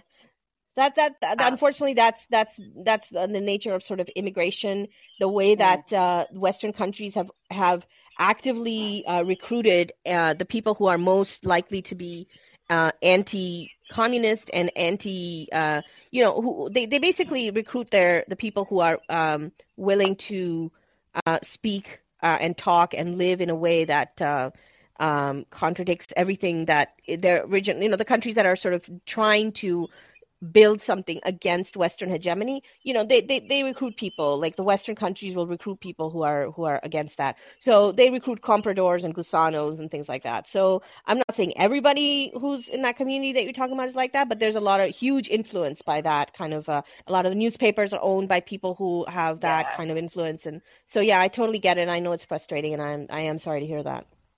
Yeah, um, thank you. I don't know if Q has anything to say, but I'm just gonna hop off the call now so that I'm. No, no, all good. Thank you so much, Mason. Sneak in the corner, but I really appreciate. Uh, don't apologize for coming. Always don't apologize happy. for coming up here. Don't try to make yourself feel small or nothing like that. Every Come time that you, every time we've chatted and you've asked questions, you ask really thoughtful questions, and I appreciate yeah. hearing from you. Seriously. Thank you. Um, and I see you, I see you in the chats too. I see you in the light when we're doing the streams. I see you in the chat. So thank you for always engaging. You're very intelligent, and thank you. I really want to always oh, hear from you. Wow, that wow, that's actually I might go cry now a little bit. Well, I'm Aw, come on. But um, yeah, I'm hoping to to continue to to interact with you guys and and maybe both of you. Uh, I'm waiting to get uh, the interview into the party, so um, oh well, I'll cross yeah, my fingers. Nice. Yeah. So um, yeah, thank you guys so much. Anytime, You'll Mason. Hear from me again. I'm. Yes, I, I'm looking forward to it. For sure. All right. Uh Cel, sorry to keep you waiting. And I'm not sure if it's like Cel or Seely. Um Cele. But Cele. Hi. Okay. Funny.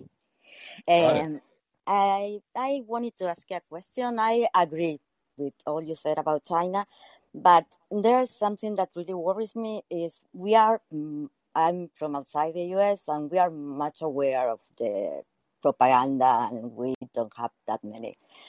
Whereabouts are you from, if you don't mind me asking? Oh, Argentina. Okay. The end of the world. So we, like, Argentina could use a good revolution of its own, as a matter of fact. Argentina has Argentina has a revolution every day, every two, three years. So that's Yeah. the problem, I think. No, Argentina is having a big problem now with with something that Trump left, but that's for something else. Mhm, mhm. Um, uh, well, there's another thing. Uh, Chinese uh, companies or the Chinese government, mm, when they are making all those great investments, they are also making some not so clear investments that are kind of worrying.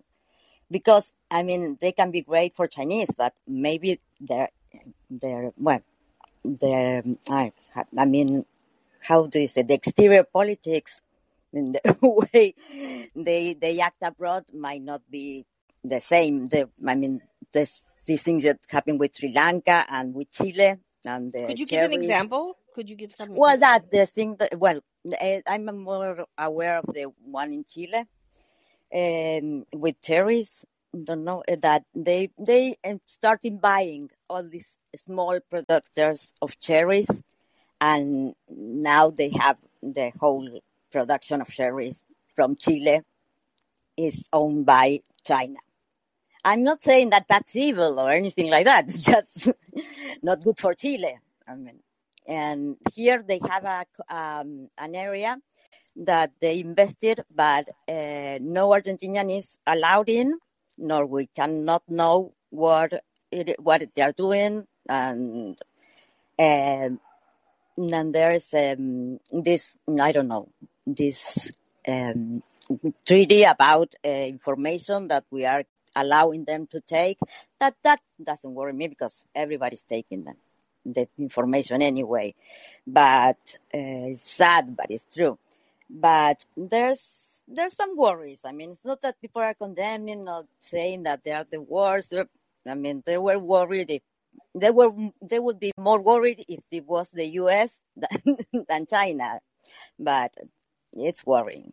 I think that's Yeah, uh, valid. um, oh, go ahead. I'll I'll speak after you. Go ahead, Q. Yeah, I was gonna say, like, there's a very similar. I don't know. I, I hear the same thing uh, in Jamaica, where people talk about like the Chinese owning Jamaica, or that they're engaging in, a, an imperial project with Jamaica. I've heard that uh, with regards to, to Haiti, uh, that there are you know Chinese investments in Haiti, or rather, there's like talks of Chinese investments in Haiti, and there's like speculation as to whether they're planning on just like scooping up um, like ports and uh, I I guess like you know uh, the farms, ports, electricity, cell phone towers, and that sort of stuff. So like basically like snapping up um, uh, key infrastructural items on the cheap.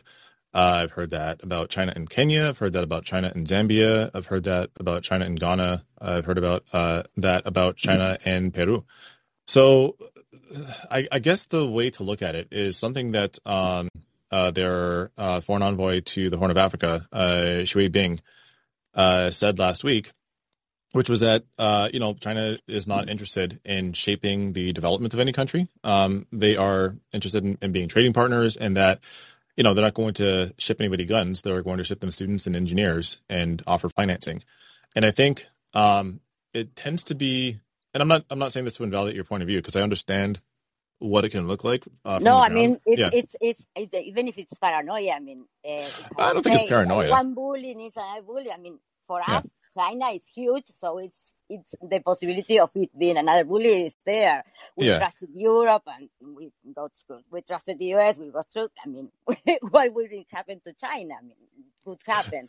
Yeah, So we no, have I, to be I careful in a way. Yeah, I'm not saying that it's paranoia because, like, you know, people in my own family exhibit the same kinds of concerns. Like my family WhatsApp chat, you know, I'm I'm I'm usually the unpopular one, being like, okay, but look at so and so and so. So like, but I'm not going to say that. Um, you know, people in my family who live in like Kingston, Jamaica, and uh, Montego Bay, Jamaica, and Portland, Jamaica. Uh, I'm not going to say that they're they have no reasons to feel the way that they do because when they see roads being built uh, and there are Chinese workers um, that are paving the roads, when they see new cell phone towers going up and it's uh, Chinese companies that own the towers, uh, when there's Mhm. phones flooding the market and it's all Huawei phones, they might think, well, why is it that China gets to do all of this and we don't get to develop our own country? And that's a valid question to ask. Um, just with regards to uh, China and Argentina's um, trade relationship, there uh, Argentina signed on to the Belt and Road Initiative, just like many African countries did, and it's been Yes, you know, recently, yeah, recently we, yeah, yeah, we yeah, and recently. there's been varying degrees of success with countries that have signed on to the initiative. But I think it's important to understand what the purpose of the initiative is, as well as how the initiative has played out in various countries. And I think, No, I know wh- that. yeah, I know that. yeah. I know So that. I say that there's a lot of good investment, very good yeah, investment in, I, I- but I- I'm not. I'm not trying to talk to you about. Electricity. I'm not trying to talk to you about good investment or bad investment. I'm, I'm trying to sort of like build upon your point rather than contradict your point.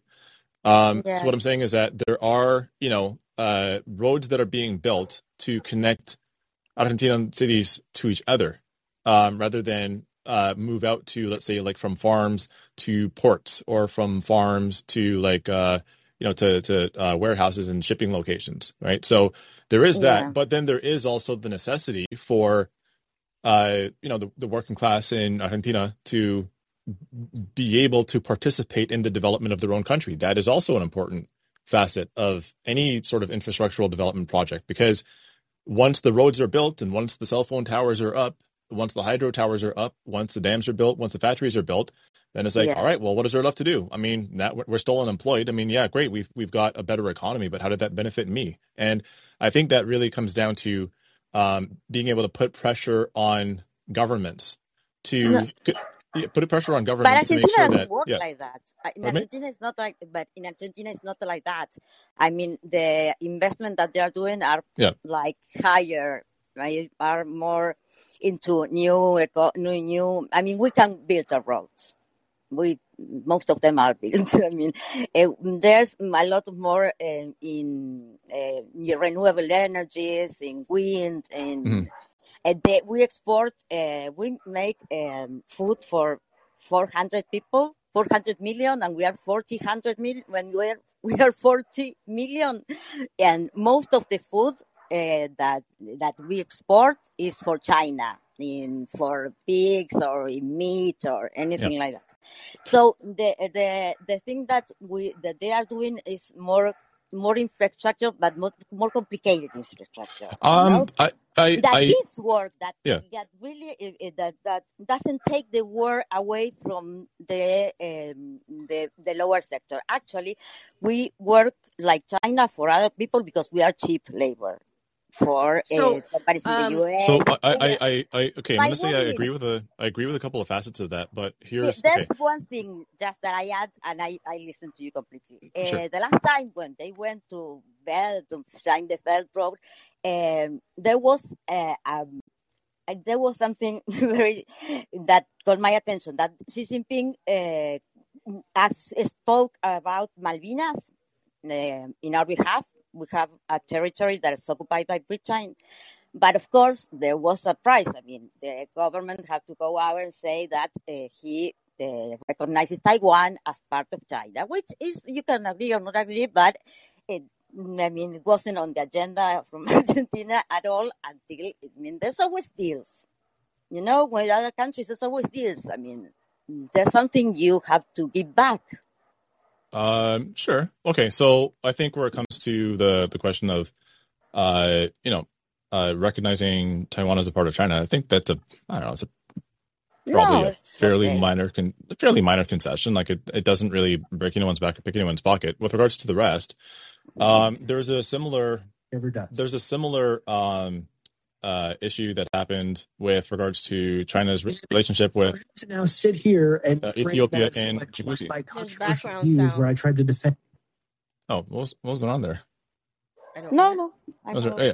Um, yeah, there was a similar issue that uh, that came up with regards to uh, China's relationship with uh, Eth- Ethiopia and Djibouti, which is that uh, they built uh, railroads, and um, you know many of the projects that they were taking on in these countries were uh, they were industrial and infrastructural projects, and they did require highly skilled labor, um, both to uh, to build uh, infrastructure and to maintain it once uh, the projects had been were completed. So what ended up happening was that um, they uh, they took people um, from those countries, from Ethiopia and Djibouti, um, brought them into China proper, uh, trained them, gave them an education, and then as of 2021, um, there's less less than 30% of the total workforce that was in there in the first place uh, to build these projects. Less than 30% are still in any of those countries because the people that So uh, were trained uh, to take on those jobs, guy, I Dan um, Clemson, they are been rating into us. sorry one second here. Yeah, the people that were trained to take on those jobs, um, they were then um uh, brought back to Ethiopia into Djibouti, and they replaced Chinese workers. Ghana also had a similar issue where um, Chinese workers were uh, for uh, some massive railway projects. One of them uh, from like I forget the name of the Ghanaian port uh, to the capital of Burkina Faso, Ouagadougou. Um, it, there were Chinese laborers that were working on that rail project, and uh, Ghana asked them to renegotiate uh, the terms of the project so that they could have more local labor, and that was that was granted. They said, okay, well, h- how many of like what percentage of the workforce do you think would be fair? Um, and do they require training? So the exact same thing happened. So I, But I understand. I sorry, but understand. no, Uh, no, sorry. but I, I, I think that what you're telling me is great because it marks an intention, but it not, doesn't apply here. We have the we have uh, the university for us is free, and and the best one is the state one. And people from other countries come here, of course, from South America, come here, uh, or for other parts, or for other parts of America, come here and study. I mean, we don't have that problem. Okay, um, I'm going to jump in here, okay? Well, So I'm mhm. from a third world country as well. I'm from a global okay. south country, uh, from Pakistan, and um, hmm China has had uh, has put in I think it's 60 billion doll U.S. dollars worth uh, of a deal called CPEC, China Pakistan Economic Corridor. Pakistan is one of the key uh, partners, whatever, in the BRI and the Belt and Road Initiative. So China has been putting uh, in a lot of money, uh, investing in various, or at least a lot of money has been put aside. So um, Pakistan has, um, it's obviously different from Argentina and every place else. Um, um, and uh, but what I'm saying is that I, I hear some of the people who are, um, you know, uh, sorry, uh, could you just mute, please, Celie? Uh, while there's a background sound there. Okay, thank you. So, um, uh, I've heard the sort of crit- similar criticisms, not the same thing, but you know, there's some people who are critical of some of the projects or some of the uh, the ways that some of these projects are being uh, worked uh, are, are being implemented. And uh, to you know, what I say is that um, anybody who lives in these countries, especially if you actually are genuinely like, so there's there's different kinds of criticism. Not you, Celie, but I'm saying that there's some people who are in I can speak for Pakistan who have an investment in Western um, imperialism, who whose children studied in the West and who have this investment and this attachment to United States or UK, and they tend to be just they just tend to not like China because they're they know that that somehow is taking them away from what they wanted, which was you know to be more like the West. Um, I'm not saying that's what you are saying, but I'm saying that I don't even listen to those people's criticism. To me, that they're just they're compradors. But the people who are genuinely living there, who are working there, who are affected by some of these decisions, some of those decisions are being made by private corporations. And China, the Chinese government, has actually clamped down on some of the bad practices by some of the Chinese corporations or some of the people in, in those corporations. So it's not like everybody who's doing business um, under the Chinese sort of uh, BRI or any other project is, is an angel. There's going to be problems. There's going to be people who are cutting corners. There's going to be people who are, you know, in various ways have have issues. And you, uh, often, not all the time, probably, but may, much of the time, there is actual accountability um, that the Chinese government has. So, for example, there were some people who were like marrying uh, or or like. Um, there was this like whole marriage scandal going on with uh, women being trafficked uh, into China from Pakistan. That was something that the Chinese government clamped down on and has been cooperating with the Pakistani authorities uh, against to, to, to investigate that. Um, and I actually have to follow up on that story. But what I'm saying is that bad stuff does happen uh, coming out of people who are from China or, or who are working for China that doesn't necessarily discredit the whole thing. That, not, I know that's not what you're saying either. What no, I'm no, but that that that's important because here it happens all the time. But people do bad things all the time. Exactly. But there's no accountability, and Exactly. so that- exactly. it's that the accountability that matters.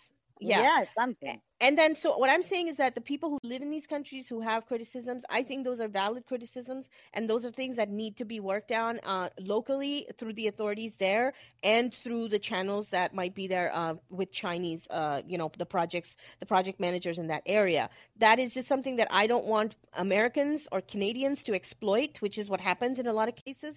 People take these uh, uh, you know uh, isolated incidents or issues that are local to these countries and then they start saying oh china's colonizing colonizing Africa. China's uh, China's imperialist. China, and I don't agree with that because um, that is not what's happening. There are local issues, and you know those are things that need to be adjusted and worked through by those local people who live and work in those communities. That said, um, I think what's happening, and I can't speak to the specific situation in Argentina. Sorry, I can't speak. I cannot speak to the specific situation in Chile. I am I'm, I'm not from there. I don't know all of the uh, aspects that might be uh, at at work. You know all of the factors, and um, I don't, you know, I, I don't want to speak for your experience or anything like that.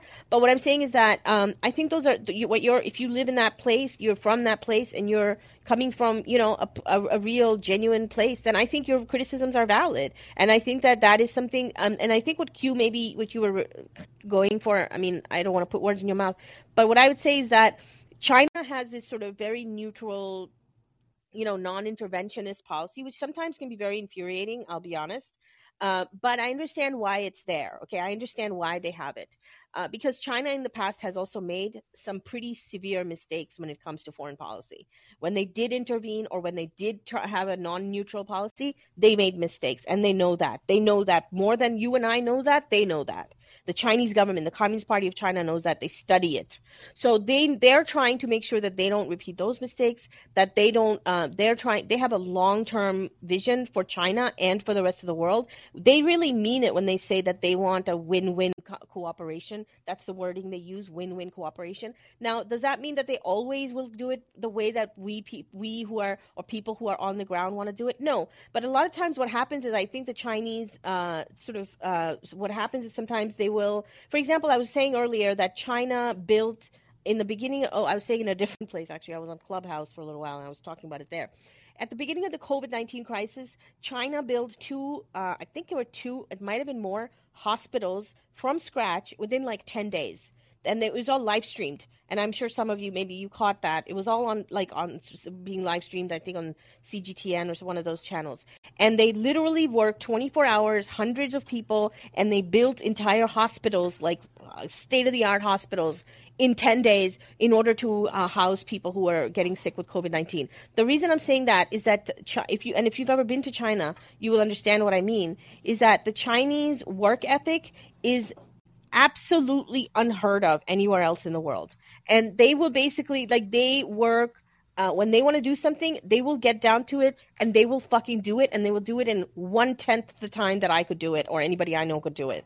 And and th- th- that's a very strong, efficient like system and organization that they have. And I think some of what we're seeing is that they they, they te- sometimes might, there might be I've heard of these you know oh the Chinese came in and they just built the railroad and we didn't even get to like do it. I understand that, and I know that that's not ideally what should have happened. But I think what they're trying to do is they're trying to get to the end result faster while training people on how to actually run those trains, while training people how to actually run those things so that they can then do the maintenance. This is what's happening in Pakistan. So in Pakistan, there, there's never been a subway, there's never been a train, a high speed rail, any, any kind of rail until uh, I believe 2020 or 2019 in Lahore. They're called the Orange Line, and it was built by China. And was it, uh, you know, there were complaints about, well, why didn't Pakistanis build it? I'm sorry, I can tell you that if Pakistanis built it, it would have taken like 20 years and it might not have been built. The Chinese came in, they built it like literally uh, almost uh, like very quickly. I don't know how long it took. Uh, they built it very, very fast. And then they t- trained Pakistani people on how to operate and maintain those lines and how to you know go from there forward. And i think that is the model they're using. It's not always the most like nicest politest model and i get that and i know it must be frustrating and i'm not denying that. I'm not saying your criticisms are invalid but i'm explaining what they're thinking and why they do those kinds of things. So no know, no you you make clear a lot of my my doubts because mm-hmm. they're not i'm not criticizing really. I'm i'm like worried I'm not yeah. I haven't seen anything like, but I'm worried because it, it always happened with us. I mean, and, yeah. and bigger countries, it always happened. And uh, well, the fact that Chile, Chile, that's why I said Chile because it was very similar to a mask. Like they weren't paying attention, and by the way, they, when they saw, it say, "Oh, we lost here." But they are very, very different. They are mar- much more organized, and we are more, like he said, uh, we are a mess. So uh, that's what I wanted to ask you because it's not happening. The thing with the roads, they are not coming and saying, "Oh, they are investing." And in the only place that Argentinians are not allowed, the same, the other is is cooperative. We have very sometimes too strong unions here. How would they? I don't think they could manage with that because our culture is so different. How do they do that in other countries?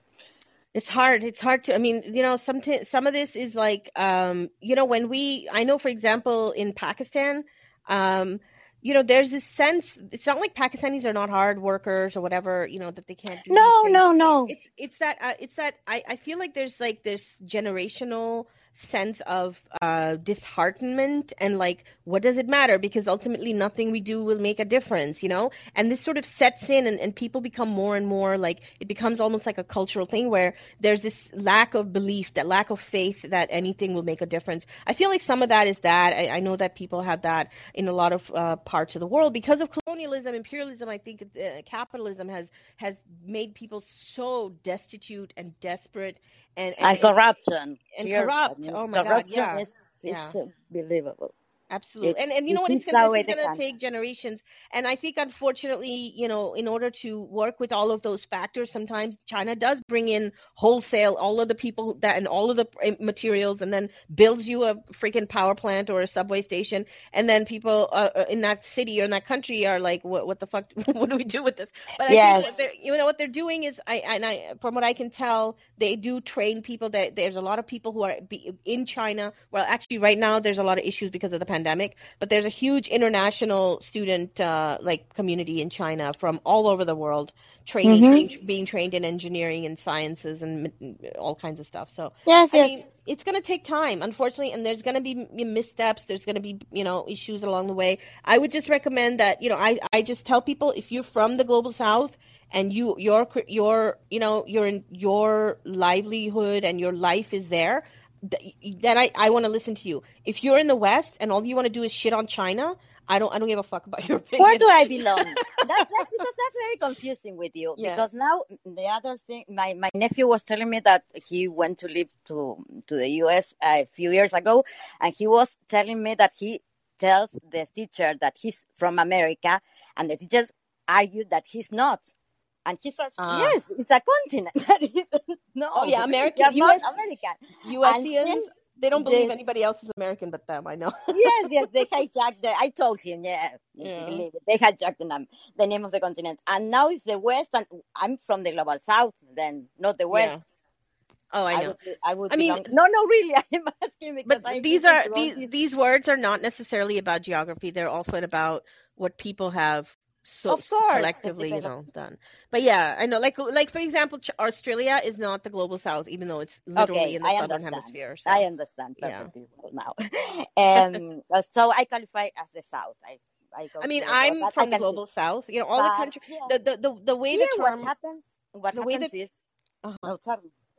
No, I was going to tell you that here, for I mean, the unions are more than strong. Sometimes like, they are very corrupt, and they can stop you the country for anything they want. That's the truth. The the the one that that manages the the transport and all, they can stop the country. So they are very strong. They are going to keep that in check. I'm not that worried about the the labor being taken away. I mean, the things that that probably those kind of uh, of enterprises are not going to be done here because, and I haven't seen any. All I've seen was uh, a lot of uh, new infrastructure for um, green energies, which I think is amazing. Yeah.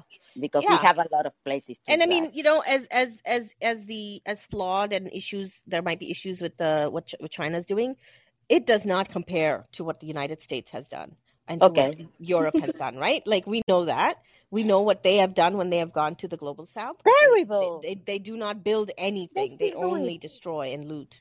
Yeah. they still do it. That's the Yeah, and they thing. still do it. do Yeah, they're still Mhm. doing it. Exactly. But that that was that's that's really a, a, my worry. That it's a very, very big country. Yeah. Yeah. You always suspicious. Well, thank you very much. Really, it All makes right. a lot of things clear for me. Thank you. Thank you very much for coming up. You have a good day.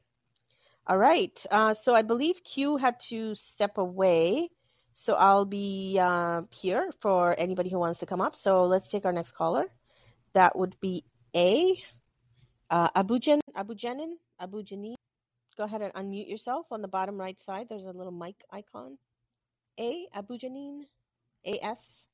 Ah, there you are. Hi, can you Hi. can you hear me? Yes. Hi, Kiran. Um, I was just listening to Sealy, and I was just thinking about how brilliant a sight would it be when there would be union leaders all over Pakistan blocking the streets. Imagine It's that. like, wouldn't we dream for that day, right? So being from there, I, uh, I, you know, that's not something one would sort of try to stop. That's what, that's something that sort of we're working towards, I guess. But um, I would actually, you know, I was listening to that conversation and it prompted me to come up and sort of speak because I think there's a lot that we analytically lose when we say things like, and especially from those of us who sort of um, are at least geographically or sort of situationally or temporarily or temporarily located in the global north, um, which is uh, in a way that we think very much from the point of view of standing somewhere in North America or somewhere in the North Atlantic region, right? And so from from this far away, all the granularity of what it means for China to be doing something, right? Uh, just just that as an analytical framing is is per, perhaps for me slightly um, uh, illusionary uh, because sort of say when we talk about sort of the orange line in in Lahore, um, you know, it it when you look at it at a granular level, it's not China being an efficient builder against sort of the inefficiency of uh, Pakistani sort of workers.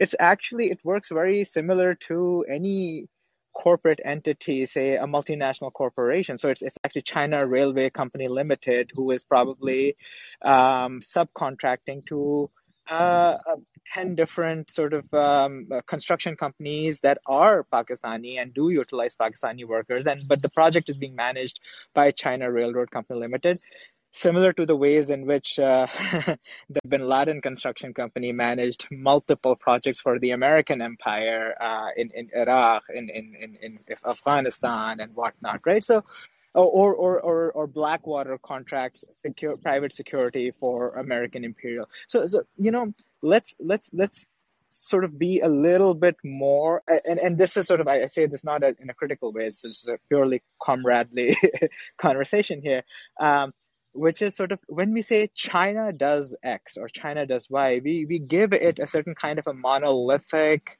um, predetermined kind of um, uh, quality, an anthropomorphic quality from a distance that it probably does not have uh, internally. It's not prescient, it makes false moves, and it makes violent moves, and it makes mistakes, and it, uh, you know, sort of. Uh, this entity is also internally striving for coherence, like all political formations are, um, and it sometimes does not achieve that coherence completely. So, so you know, it can completely be true that sort of a lot of the interventions in Ethiopia that that um, that Q was referring to were absolutely amazing and beneficial to uh, to certain classes. Uh, uh, over there.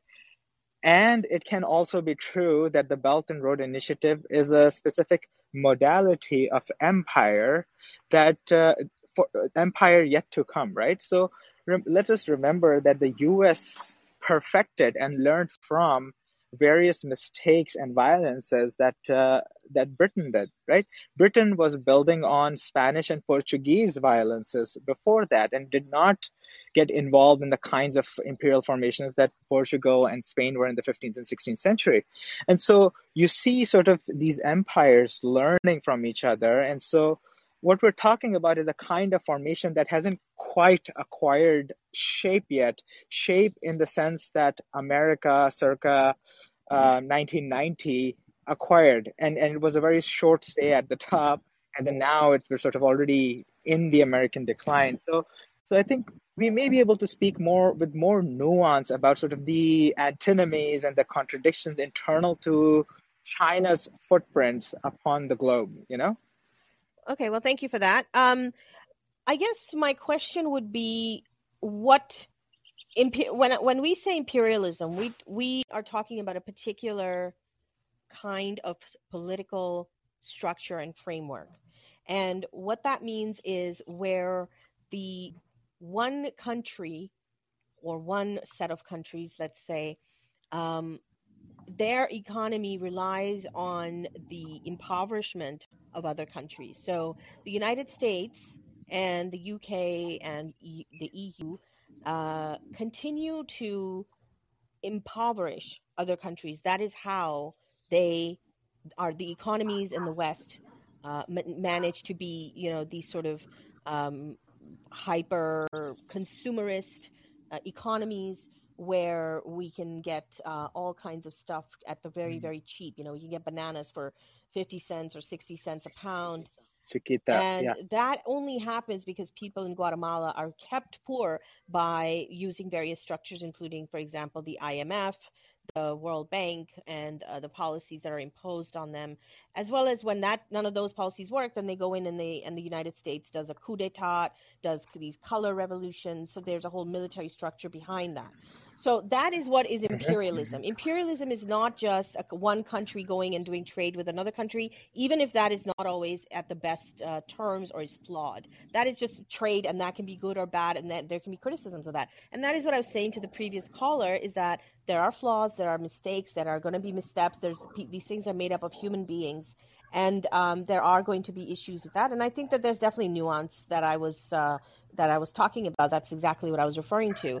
Um, however, China being an empire, being an imperialist, I mean, first of all, none of us has seen the future, so I don't want to go by what is necessarily, you know, this is going to happen. This is what China's thinking. Like, I feel like, you know, some of that, when that sort of uh, uh, psychic sort of thinking, um, I'm not saying that's what you're doing, but a lot of people in Western media do that. You know, there's a whole industry of China, of anti-China propaganda. The United States has uh, actually put away $300 billion a year in anti-China propaganda. Mm-hmm. That's what they, they you know. We, so, so what I'm saying is that um, that uh, uh, there is so much anti-China propaganda in the United States and Western and English uh, and other Western media that um, it's hard to always see that that is, uh, you know. Um, it, it is not easy to even see anything positive about China at all. So all we, if, if, if you know what I, I mean. Agree. So I don't agree. I don't. Uh, I don't. Um, sorry. I don't disagree that there should be nuance and all of that. I agree with that. And like I said before, there are going to be issues and there are going to be problems and there are going to be some, you know, uh, violations and abuses that happen along the way. Uh, but I personally would not. I would not put the BRI anywhere near uh, or any what the China's what China's doing uh, in terms of an imperialist project. No, because you know the the U.S. If we look at the history of what the U.S. has done in every country that the U.S. Uh, in, in the global South, especially like Guatemala, Honduras, Chile, um, um, Brazil, Cuba, you know, Nicaragua, Venezuela, Colombia. Uh, that's just the Latin American countries, and all of the West Asian or Middle Eastern countries, right? So literally every country, as well as Pakistan, Afghanistan, Iraq, Yemen, Libya, Somalia, Syria. No, let's just go all the way back to it. yeah. I mean, I'm just right? saying that like if, with, if we look their, at every yeah. single place that the United States has interacted, it has destroyed and desolated the country. That is what imperialism is. It basically sucks out the matter and the energy and the and the resources from one country in order to make another country rich. Now, uh, and the other thing is the the United States, for example, has 800 military bases. It's no other country has that. China has, I think, two military bases. Ch- Russia has like 10. Um, no other country comes anywhere near. And th- those military bases are not there. Just you know, Americans like to think that oh, we were invited by all these countries. We are there to protect those countries. No, actually, you're there. Those military bases are there to provide that pressure to continue to uh, submit to United States economic, you know, uh, empire. So, I mean, what I'm saying is that what China is doing, yes, there are criticisms. I think, like I said before, if you are for, doing it in good faith and you're doing it to like uh, improve the, world of the lives of the working class people in the global south, I want to listen to that criticism. But there are a lot of criticism, $300 billion a year worth of criticism and more that is coming out of media and then people get affected by that right? You open cbc there's all kinds of anti-china stuff. You know they had the olympics in, in just like a, a month or so ago and there was so much anti-china propaganda coming out. People were complaining about how there's there's somebody serving me food and he's wearing a mask and it's like why is that bad? you know, like people were complaining about the weirdest No, stuff. Totally so that's what I'm saying is that I don't disagree Yeah. with you. I think yeah, that yeah. you and I could f- probably have a, you know, have a chai or something and have a nice discussion about it. But like, you know, what I find is that there's so much bad faith stuff out there, you know.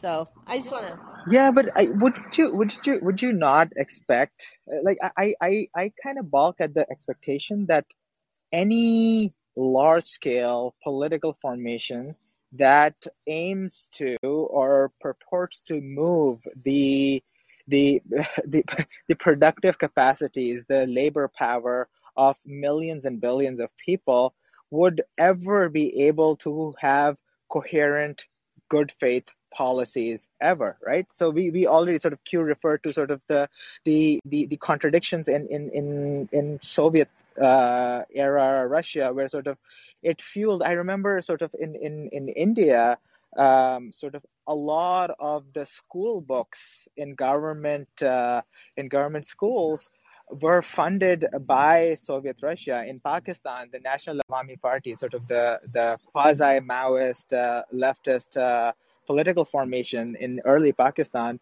was funded by Soviet money. And, and so, like, it has done a lot of things. Uh, but of course, we can sort of think about Czechia and we can think about Hungary and we can think about sort of uh, not so great things. And it's sort of so so for me the question of faith is uh, or good faith or bad faith is immaterial what you're describing of course are the brutalities of american imperialism which to us loom large because uh, the public sphere in which we participate is so uh, North North Atlantic, Yeah, right? no, I don't think so, that's what but, it is. But but but from Argentina and from no, I Pakistan, don't these think. things No, can I don't think that's what it is. It's not just North American. I mean, in Pakistan, in all over the world, including in Argentina, American hegemony has destroyed these countries. It's not. We're not just saying this because we're in America. And I would. I I would. I understand that. would I'm not also. And I'm also that. not saying that China is always acting in good faith. What I'm saying is that people criticizing China are not acting in good faith. And there's 300 billion dollars uh, a year or more going into in that. in the That's I'm U.S. and Ch- and Not Canada. just no, not just I there. agree. In U.S. Not and Canada. there, all over the world. That's what I'm saying. No, but Is that that? no. So, for instance, if you're a Baloch worker trying to sort of, uh, if you're a Baloch worker under the uh, the yoke of Pakistani military, trying to build this Belt and Road Initiative and realize this golden pill, so that this That highly is a that is a inefficient problem and within militaristic Pakistan. That is not China's fault.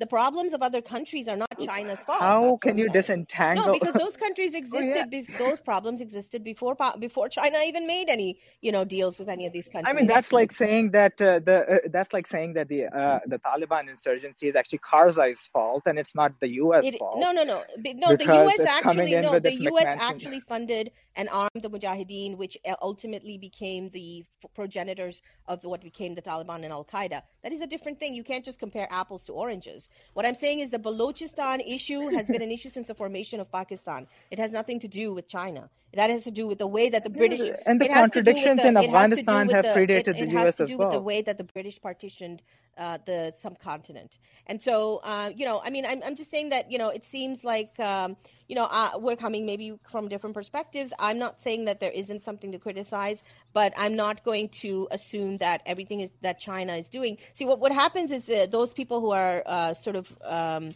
there's a lot of this propaganda in the West that just because Western governments are terrible and untrustworthy, that all governments are like that, that all states are bad, and I don't buy into that. Governments I don't aren't buy people. into that. I mean, governments are made up of people. Corporations are not Governments people, are made right? up of So- so corporate No, entities- Governments are not corporate entities. Governments are publicly accountable, and that is the point. That is the point of a government compared to a corporation. Corporations are private entities.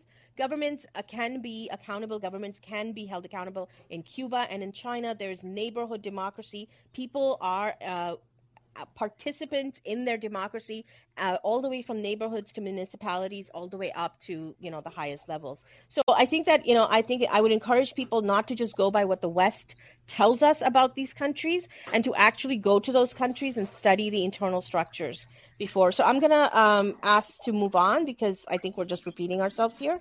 Um, I don't think so, but okay, that's fine. All right. unless you have something new Yeah. that you want to bring out. Well, I'm just saying that there can be a, a more nuanced and longue durée definition I of mean, imperialism that I, accounts for, uh, and and I think your definition of imperialism is extremely no, America it's not. centric, It is a it Marxist. See. is a Marxist definition. That's what imperialism is. I know, but Marxism is okay. All right. Well, all right. That's fine. Okay. All Thank right. you. Thank You're you for the time. Have a good day. Um. Okay. So let's take. I mean, I, I just think that you know it is important that we use terminology that actually means something instead of this sort of postmodern everything doesn't nothing has a meaning except for what I personally ascribe to it. The reason I'm using Marxist definitions is because I'm a Marxist and because there are uh you know definitions that have been worked on by you know people like Kwame Nkrumah. We should read about neocolonialism by, uh, by Kwame Nkrumah, and we should use terminology as it's you know built in a shared system, not just like what it means to me personally. So I'll just say that. Um, okay, let's take the next caller. Uh, I believe it's S. Uh, Cheba Mao is the username. Go ahead. Oh, hi, Hi. Kiran. Um, I don't really have a question, but I was just listening to the other callers, and I guess just wanted to add to the point where uh, the other caller a few callers ago made a really great point about how it's really easy for us people living in the imperial core to just sit here and criticize other countries where we don't even speak the language, we don't even read, we don't even understand like the nuances or anything. And it kind of reminded me of uh uh I I I have a lot of respect for people like Richard Wolff. He he does he has a lot of good lectures and stuff, but he when it comes to China, he'll he'll say in the same breath like, "Oh, I applaud everything that China has done in regards to poverty alleviation," but then also in the same breath also criticize China for quote unquote human rights violations in Xinjiang. And I think that kind of just shows the limits of what happens when you don't diversify your news sources. Because when I started to read more like state department, uh, sorry, not state department, uh, state owned media like CGTN or RT America, uh, or RT in general, I started to realize, oh, there were more other perspectives out there, and there are lots of nuances that I myself don't even recognize. And I think that when you don't speak Mandarin and you don't live there and you've never been there, it's really easy to just sit here and criticize. uh, and it kind of just shows your chauvinism. And I think that's when it really inspired me to learn more languages and to seek out other sources other than just the ones that you get here in the West. And um, yeah, I guess that's all. That's the main point that I wanted to make, and it kind of ties into the last conversation that you guys just had. Um, and Thank yeah, you. I know you from the Twitter Spaces, right? I recognize your voice. yes, yes, Yeah. I'm from the Twitter Spaces. Hi. yeah, we've been holding these amazing Twitter Spaces uh, for a few weeks. Um, thanks to Carl Zha, who started the the, the trend. Um, anyway, so yeah, I mean, this is the other thing is that a lot of people they don't have any real connection to China. Like they don't, they've never been there. They've never, they they don't know people who are living there now, right? They're not. I mean, they're or or at least what they're hearing is this sort of comprador class, which is sort of like, you know, wants to um, privatize the banking industry in, in China, which is a socialist, uh, which is uh, socialized under the, uh, the the Communist Party of China. But you know, they would love for that to be a privatized thing, like it is in the West, right? So then we, if if you hear, you know, you have to look at the class. Uh, position of the people who are making the criticisms and who, what they're saying and why they're saying it. Who is their, um, who are they, you know, who do they work for, who's their employer. A lot of these uh, sort of NGOs, so-called human rights NGOs, are funded by the Ford Foundation, or even worse, like Raytheon and one of you know like ASPI, ASPI is funded by literally the United States State Department and literally large weapons manufacturers, and those are the ones who have the biggest. Um, you know reports coming out about so-called uh, human rights violations and stuff in Xinjiang. Um, and yeah, I think that you know we have to look deeper than just the initial sort of n- emotional manipulation that takes place in the in Western media and academia, which is that uh, somehow um, you know the, the idea is that if they don't tell you that the West is the best, so that you know somehow when U.S. bombs Afghanistan and Iraq and Libya and you know, Syria and Yemen, that's okay. But when Russia does it to Ukraine, that's bad. Uh, or something, you know, even like something remotely close to it, which actually I was reading that Russia in the last uh, month has not used as many bombs as the United States did in Iraq in one day. Think about that, okay? So I'm just saying that the the destruction that the United States and, and UK and British and European countries have brought to the world has like there is no comparison. There is abs- if anybody who's if anybody is saying that what china is doing is anywhere near that they have not studied actual western imperialism. For them imperialism is just a word that just means uh, anything bad that happens that i don't like or anything i can't explain. And a lot of the a lot of us are also taught that well if we don't if we cannot bank on western superiority anymore then at the very least we're going to try to say that everybody is equally bad. All humans are equally bad. All humans are evil. Uh, imperialism is just what happens to all people when they're in power. You know, these kind of like sweeping universalist statements, um, they also serve to basically shelter and shield uh, Western imperialism and hegemony and white supremacy. Because when we're saying that everybody is equally bad and everybody is equally liable to be, you know, corrupted or whatever, we're basically making excuses for the for the guys who are the worst at it. You know, Oh, hey, Q's back. Hey, Q. Mayo. Mayo. Sorry okay. about that. Um, so we're just uh, dealing with this sort of idea that China is equally bad as the United States, or that China is imperial. Oh, come on now. You know, I mean, no. Well, it's uh, I guess like the um, even if you believed that, then what can you do about it? You know what I mean? Like even if you actually believed that China was equally as bad as the United States, then what are you, as somebody who lives within the imperial core, supposed to do about it? Are you saying, okay, so if they're equally as bad, does it make sense then for the United States to enact sanctions, uh, tariffs, other economic measures? Does it make sense for the United States to have a military presence in Taiwan? Does it make sense for people in the United States to send money to reactionary uh, protesters in Hong Kong? Does it make sense to exacerbate their conflict with Japan? Like, so what is what does that mean? Like, what what is what are we supposed to do about that? Because if the answer to China, if the answer to whether China is just as bad is yes, then if it's just as bad, then why is it the immediate reaction is to then support the other side that we find as bad to do more bad things. You know what I mean? Well, I think that a lot of the people in the West have this sort of um, there's this sort of especially in academia, this postmodernist, uh, anarchistic sort of idea that if I just admit, if I just can just say verbally, no, they're just as bad, you know, like if I just need to blurt out, like somehow that makes me morally superior to the person that I'm criticizing or to the China or to whatever. And I think that, you know, I'm not saying that that's what the caller was saying. I'm not saying that's what you were saying, Abu Janine. I'm saying that I find this a lot where people feel that even if, when you ask that question, well, let's say that Russia, or China, or Venezuela, or Cuba are as bad as your government and your academia and your media tell you they are, right? What do you want to do about it? They're like, they'll say something like, oh, I just want to be able to condemn them because I, I, you know, I, I we have to condemn them. We have to condemn them.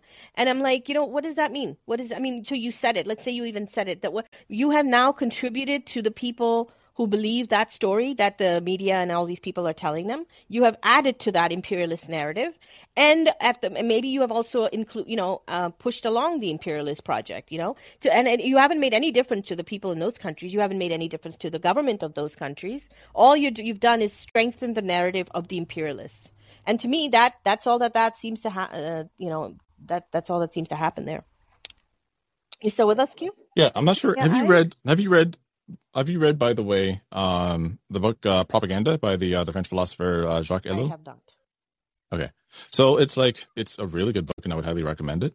Um, but uh, you know, in in the uh, the foreword of the book, uh, or rather the the preface of the book, um, it was the forward.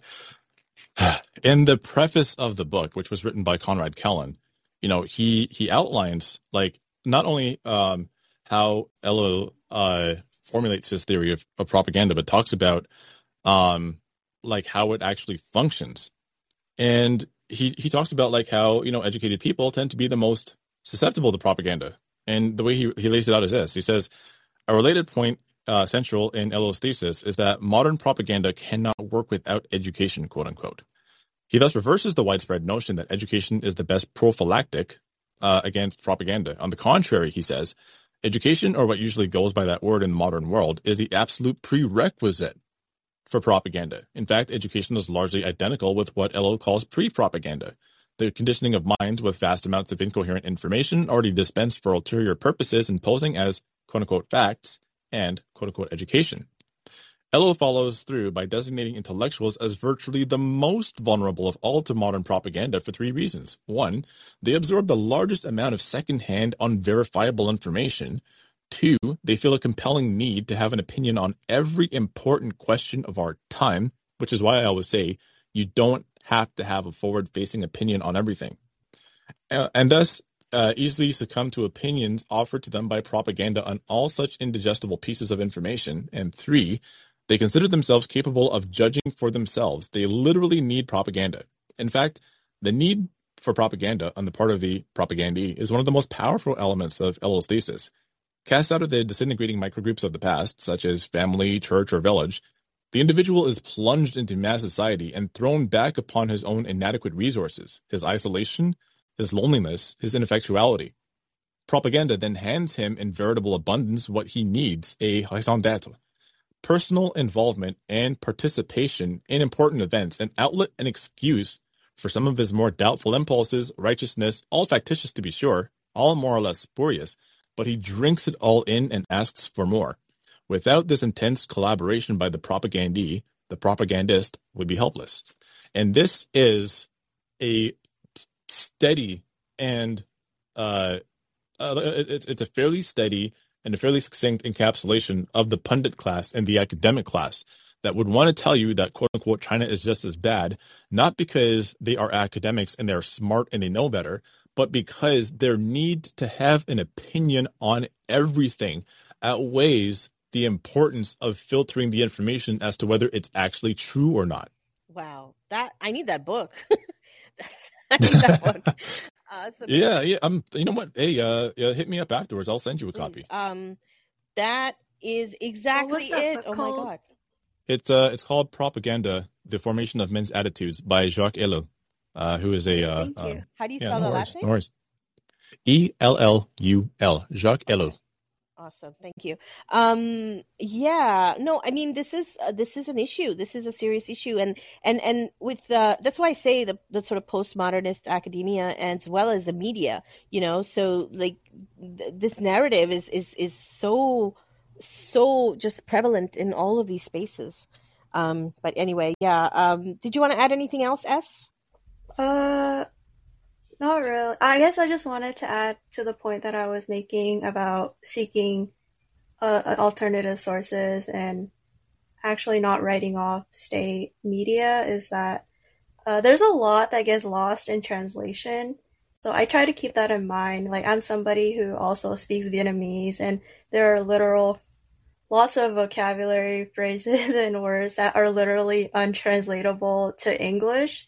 So I I try to keep that in mind when I read um, translated books and articles and stuff like that. And I'm sure that anybody who speaks multiple languages can can um, empathize with that. Um, I'm gonna ask you to come up as speaker if that's okay. Um, just because I know I've I've heard you speak in the spaces that we've had. So if you're interested, you can just come on up and. Uh, I know I, I don't know how I don't think we're gonna stay here for too much longer, but let's just uh, have you up here if you want.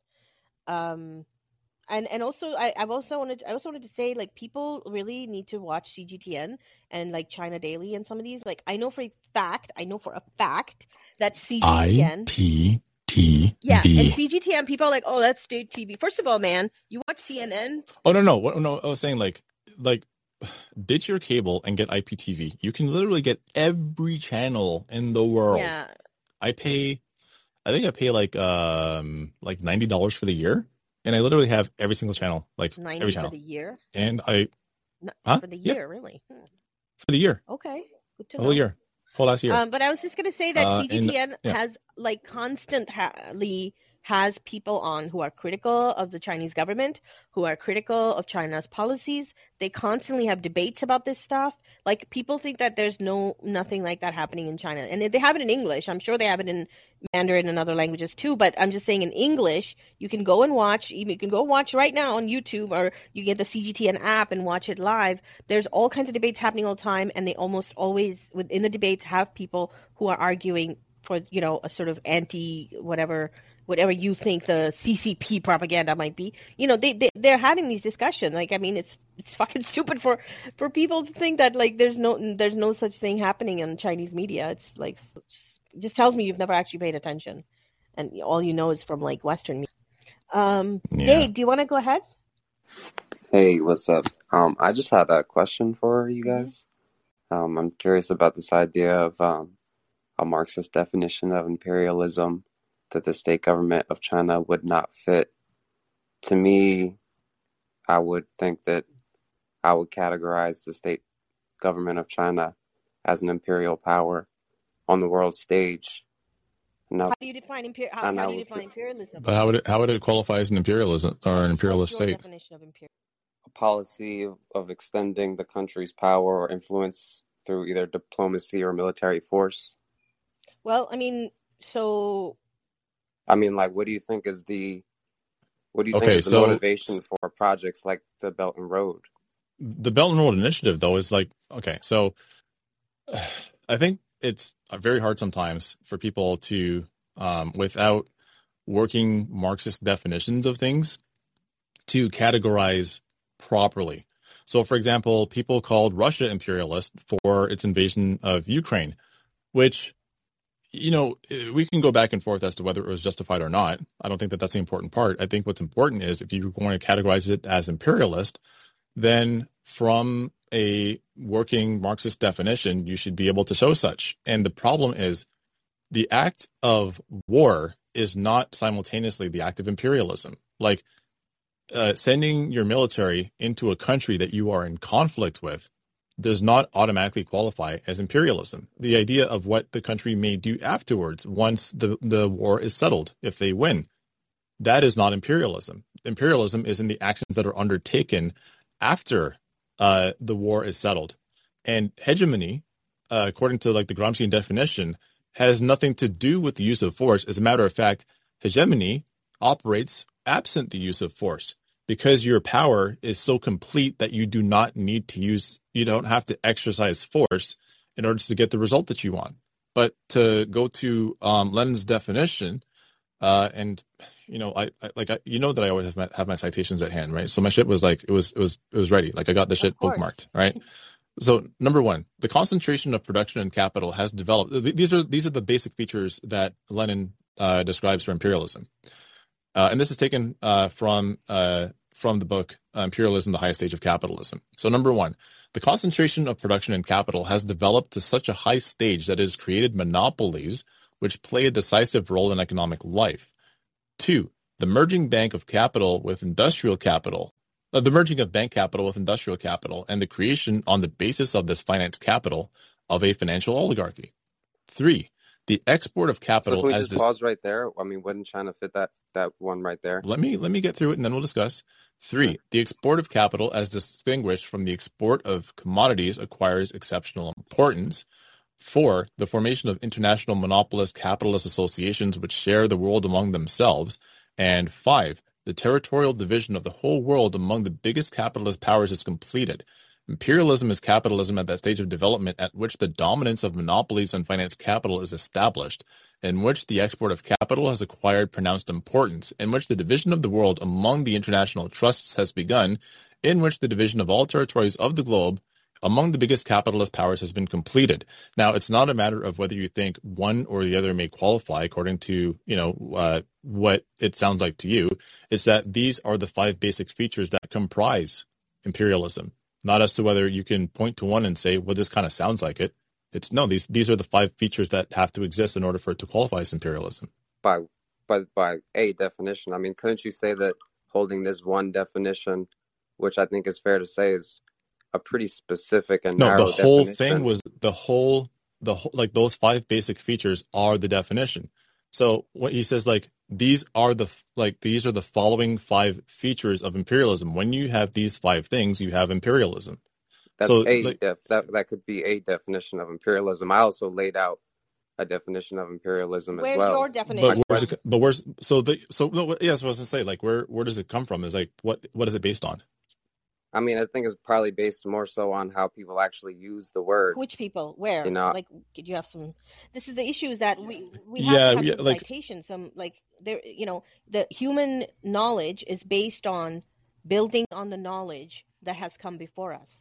Like we don't just randomly pull things out of the air. We have to be able to cite our sources. We have to be able to say, well, this is what I'm basing my thing on, my framework. And and I think that you know the the sort of this is what I meant when I said that there's this postmodernist idea in academia, which tells us that we don't have to do any of that. We just can just pull things out of the air. Everything is just random and sort of floating around. And I'm not saying that's what you're saying, but that is what that sort of that is a mindset we're all kind of taught to believe that we don't have to cite our sources. We can just believe like, oh, just common sense. What's common sense? What does it come? You know what I mean? Like we have well, see, like I'm coming from a place where it feels like, you know, there is a a more modern, technocratic way in which governments operate on the world stage.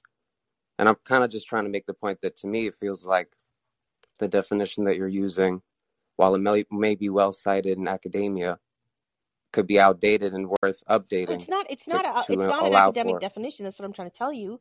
Is that it is a. It is a. It's like saying like um like there's a there's a certain like way to make something like a lasagna, but then like if you make it completely differently, that's not really lasagna. That might be something else, and it might be useful to look at it, but it's not. I mean, You this is a fallacy. You're doing an argument know, to I'm not. authority. There's no one person who can Well, claim oh my God! Please definition I of mean, a don't. Yeah, don't do. Don't do. We're not. We're not going to do, do debate roast. I'm just going to shut that down immediately. We're not doing debate. I mean, you made it talking here. academic. You're asking me to cite my source. well, I'm saying if we're don't going to do have a that, that's a source, then fallacy. you're just what are you what are you It's not. it on? It's not a. It's not a fallacy. It's sim- okay. So like, I'm going to put this. If I was to. If I was to just make up a word, right, and I expect everybody to like, I don't know, abide by the definition of that word, then the, it has to be rooted in something. Um, okay, for example, like when uh, the word meme was created, right? Richard Dawkins, uh, you could you could attribute the word meme to Richard Dawkins. Now, what is a meme? Uh, I mean, it's rooted in the uh, the French word meme, which means the same. But what is it functionally? I think we all know what a meme is. But if you're looking for the definition of the word meme, you would look to the original Dawkins definition, right? Like you don't just describe a meme as like I don't know, uh, the color of the paint on my ceiling.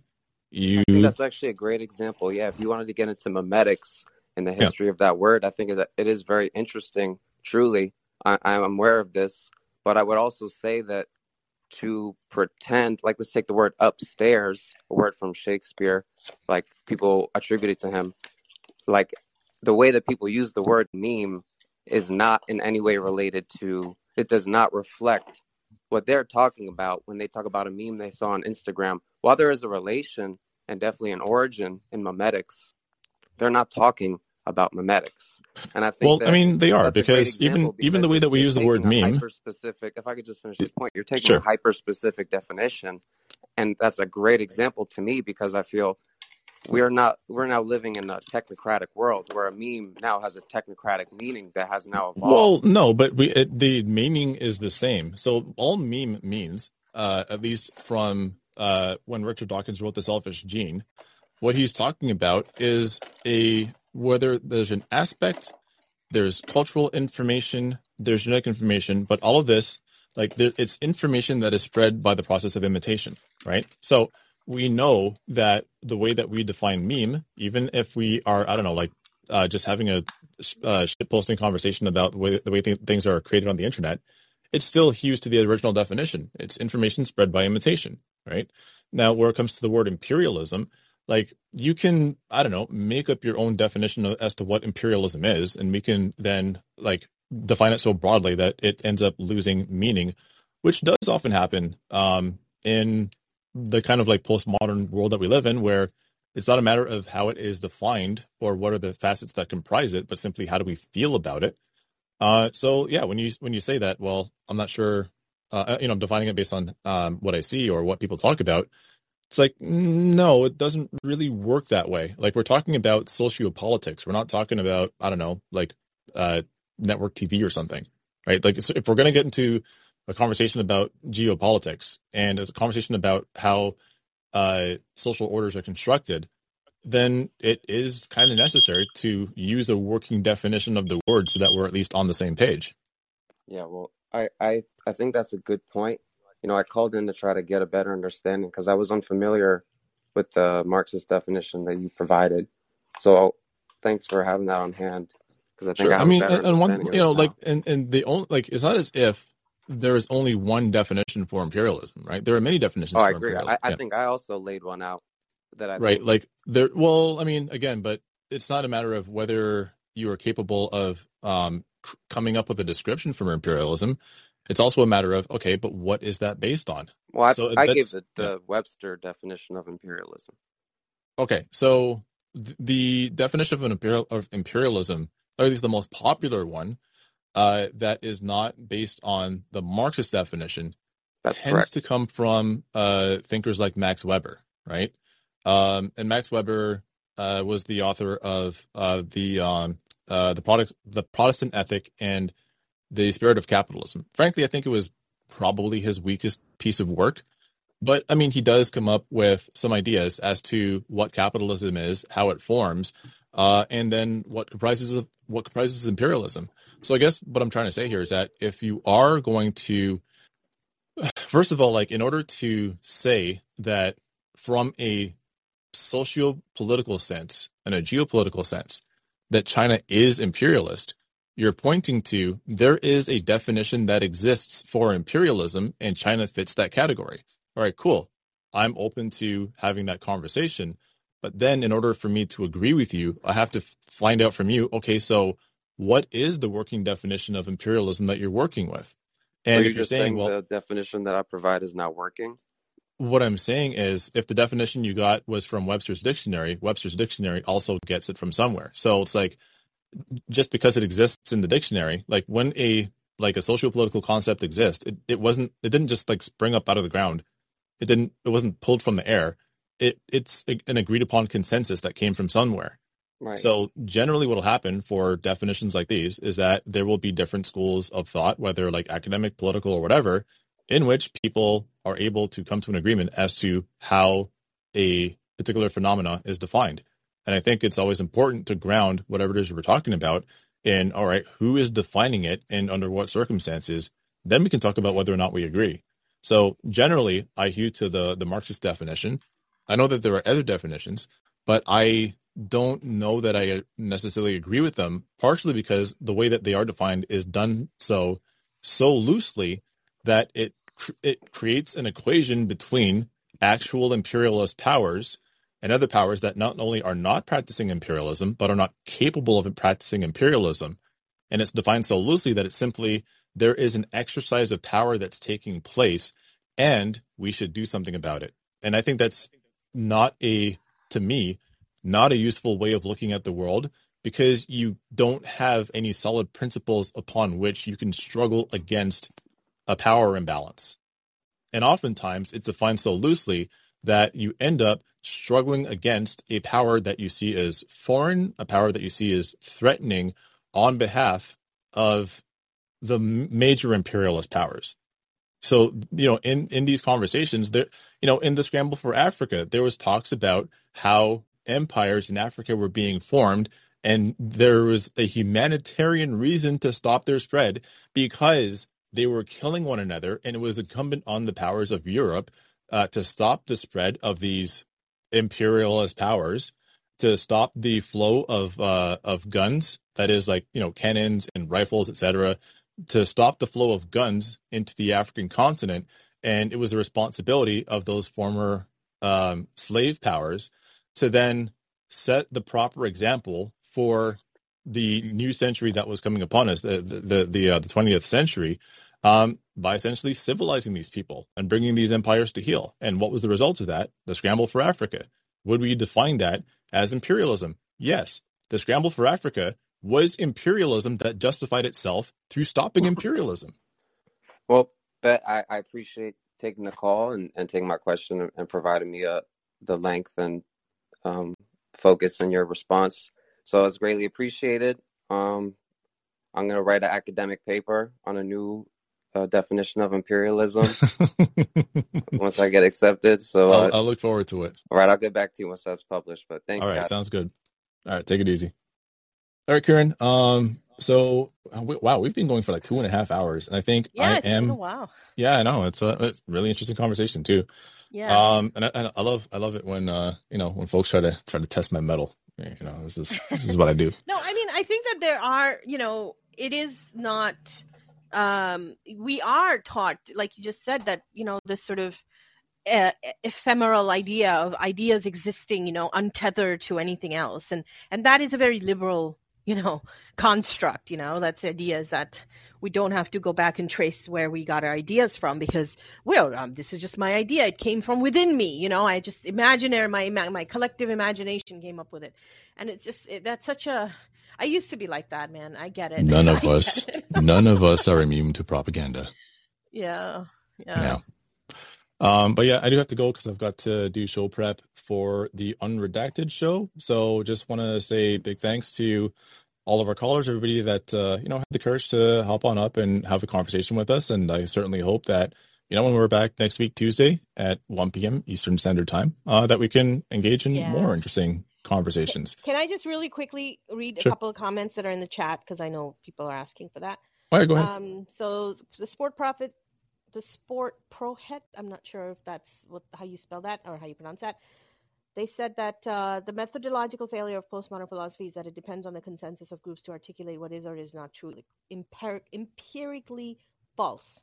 Yeah, exactly. Postmodernism. We can have another talk about that another day. Yeah, you know, I really would love to have a like a chat on postmodernism and just like Yeah. how how like brain fucked it's made us um Oh over the last half century.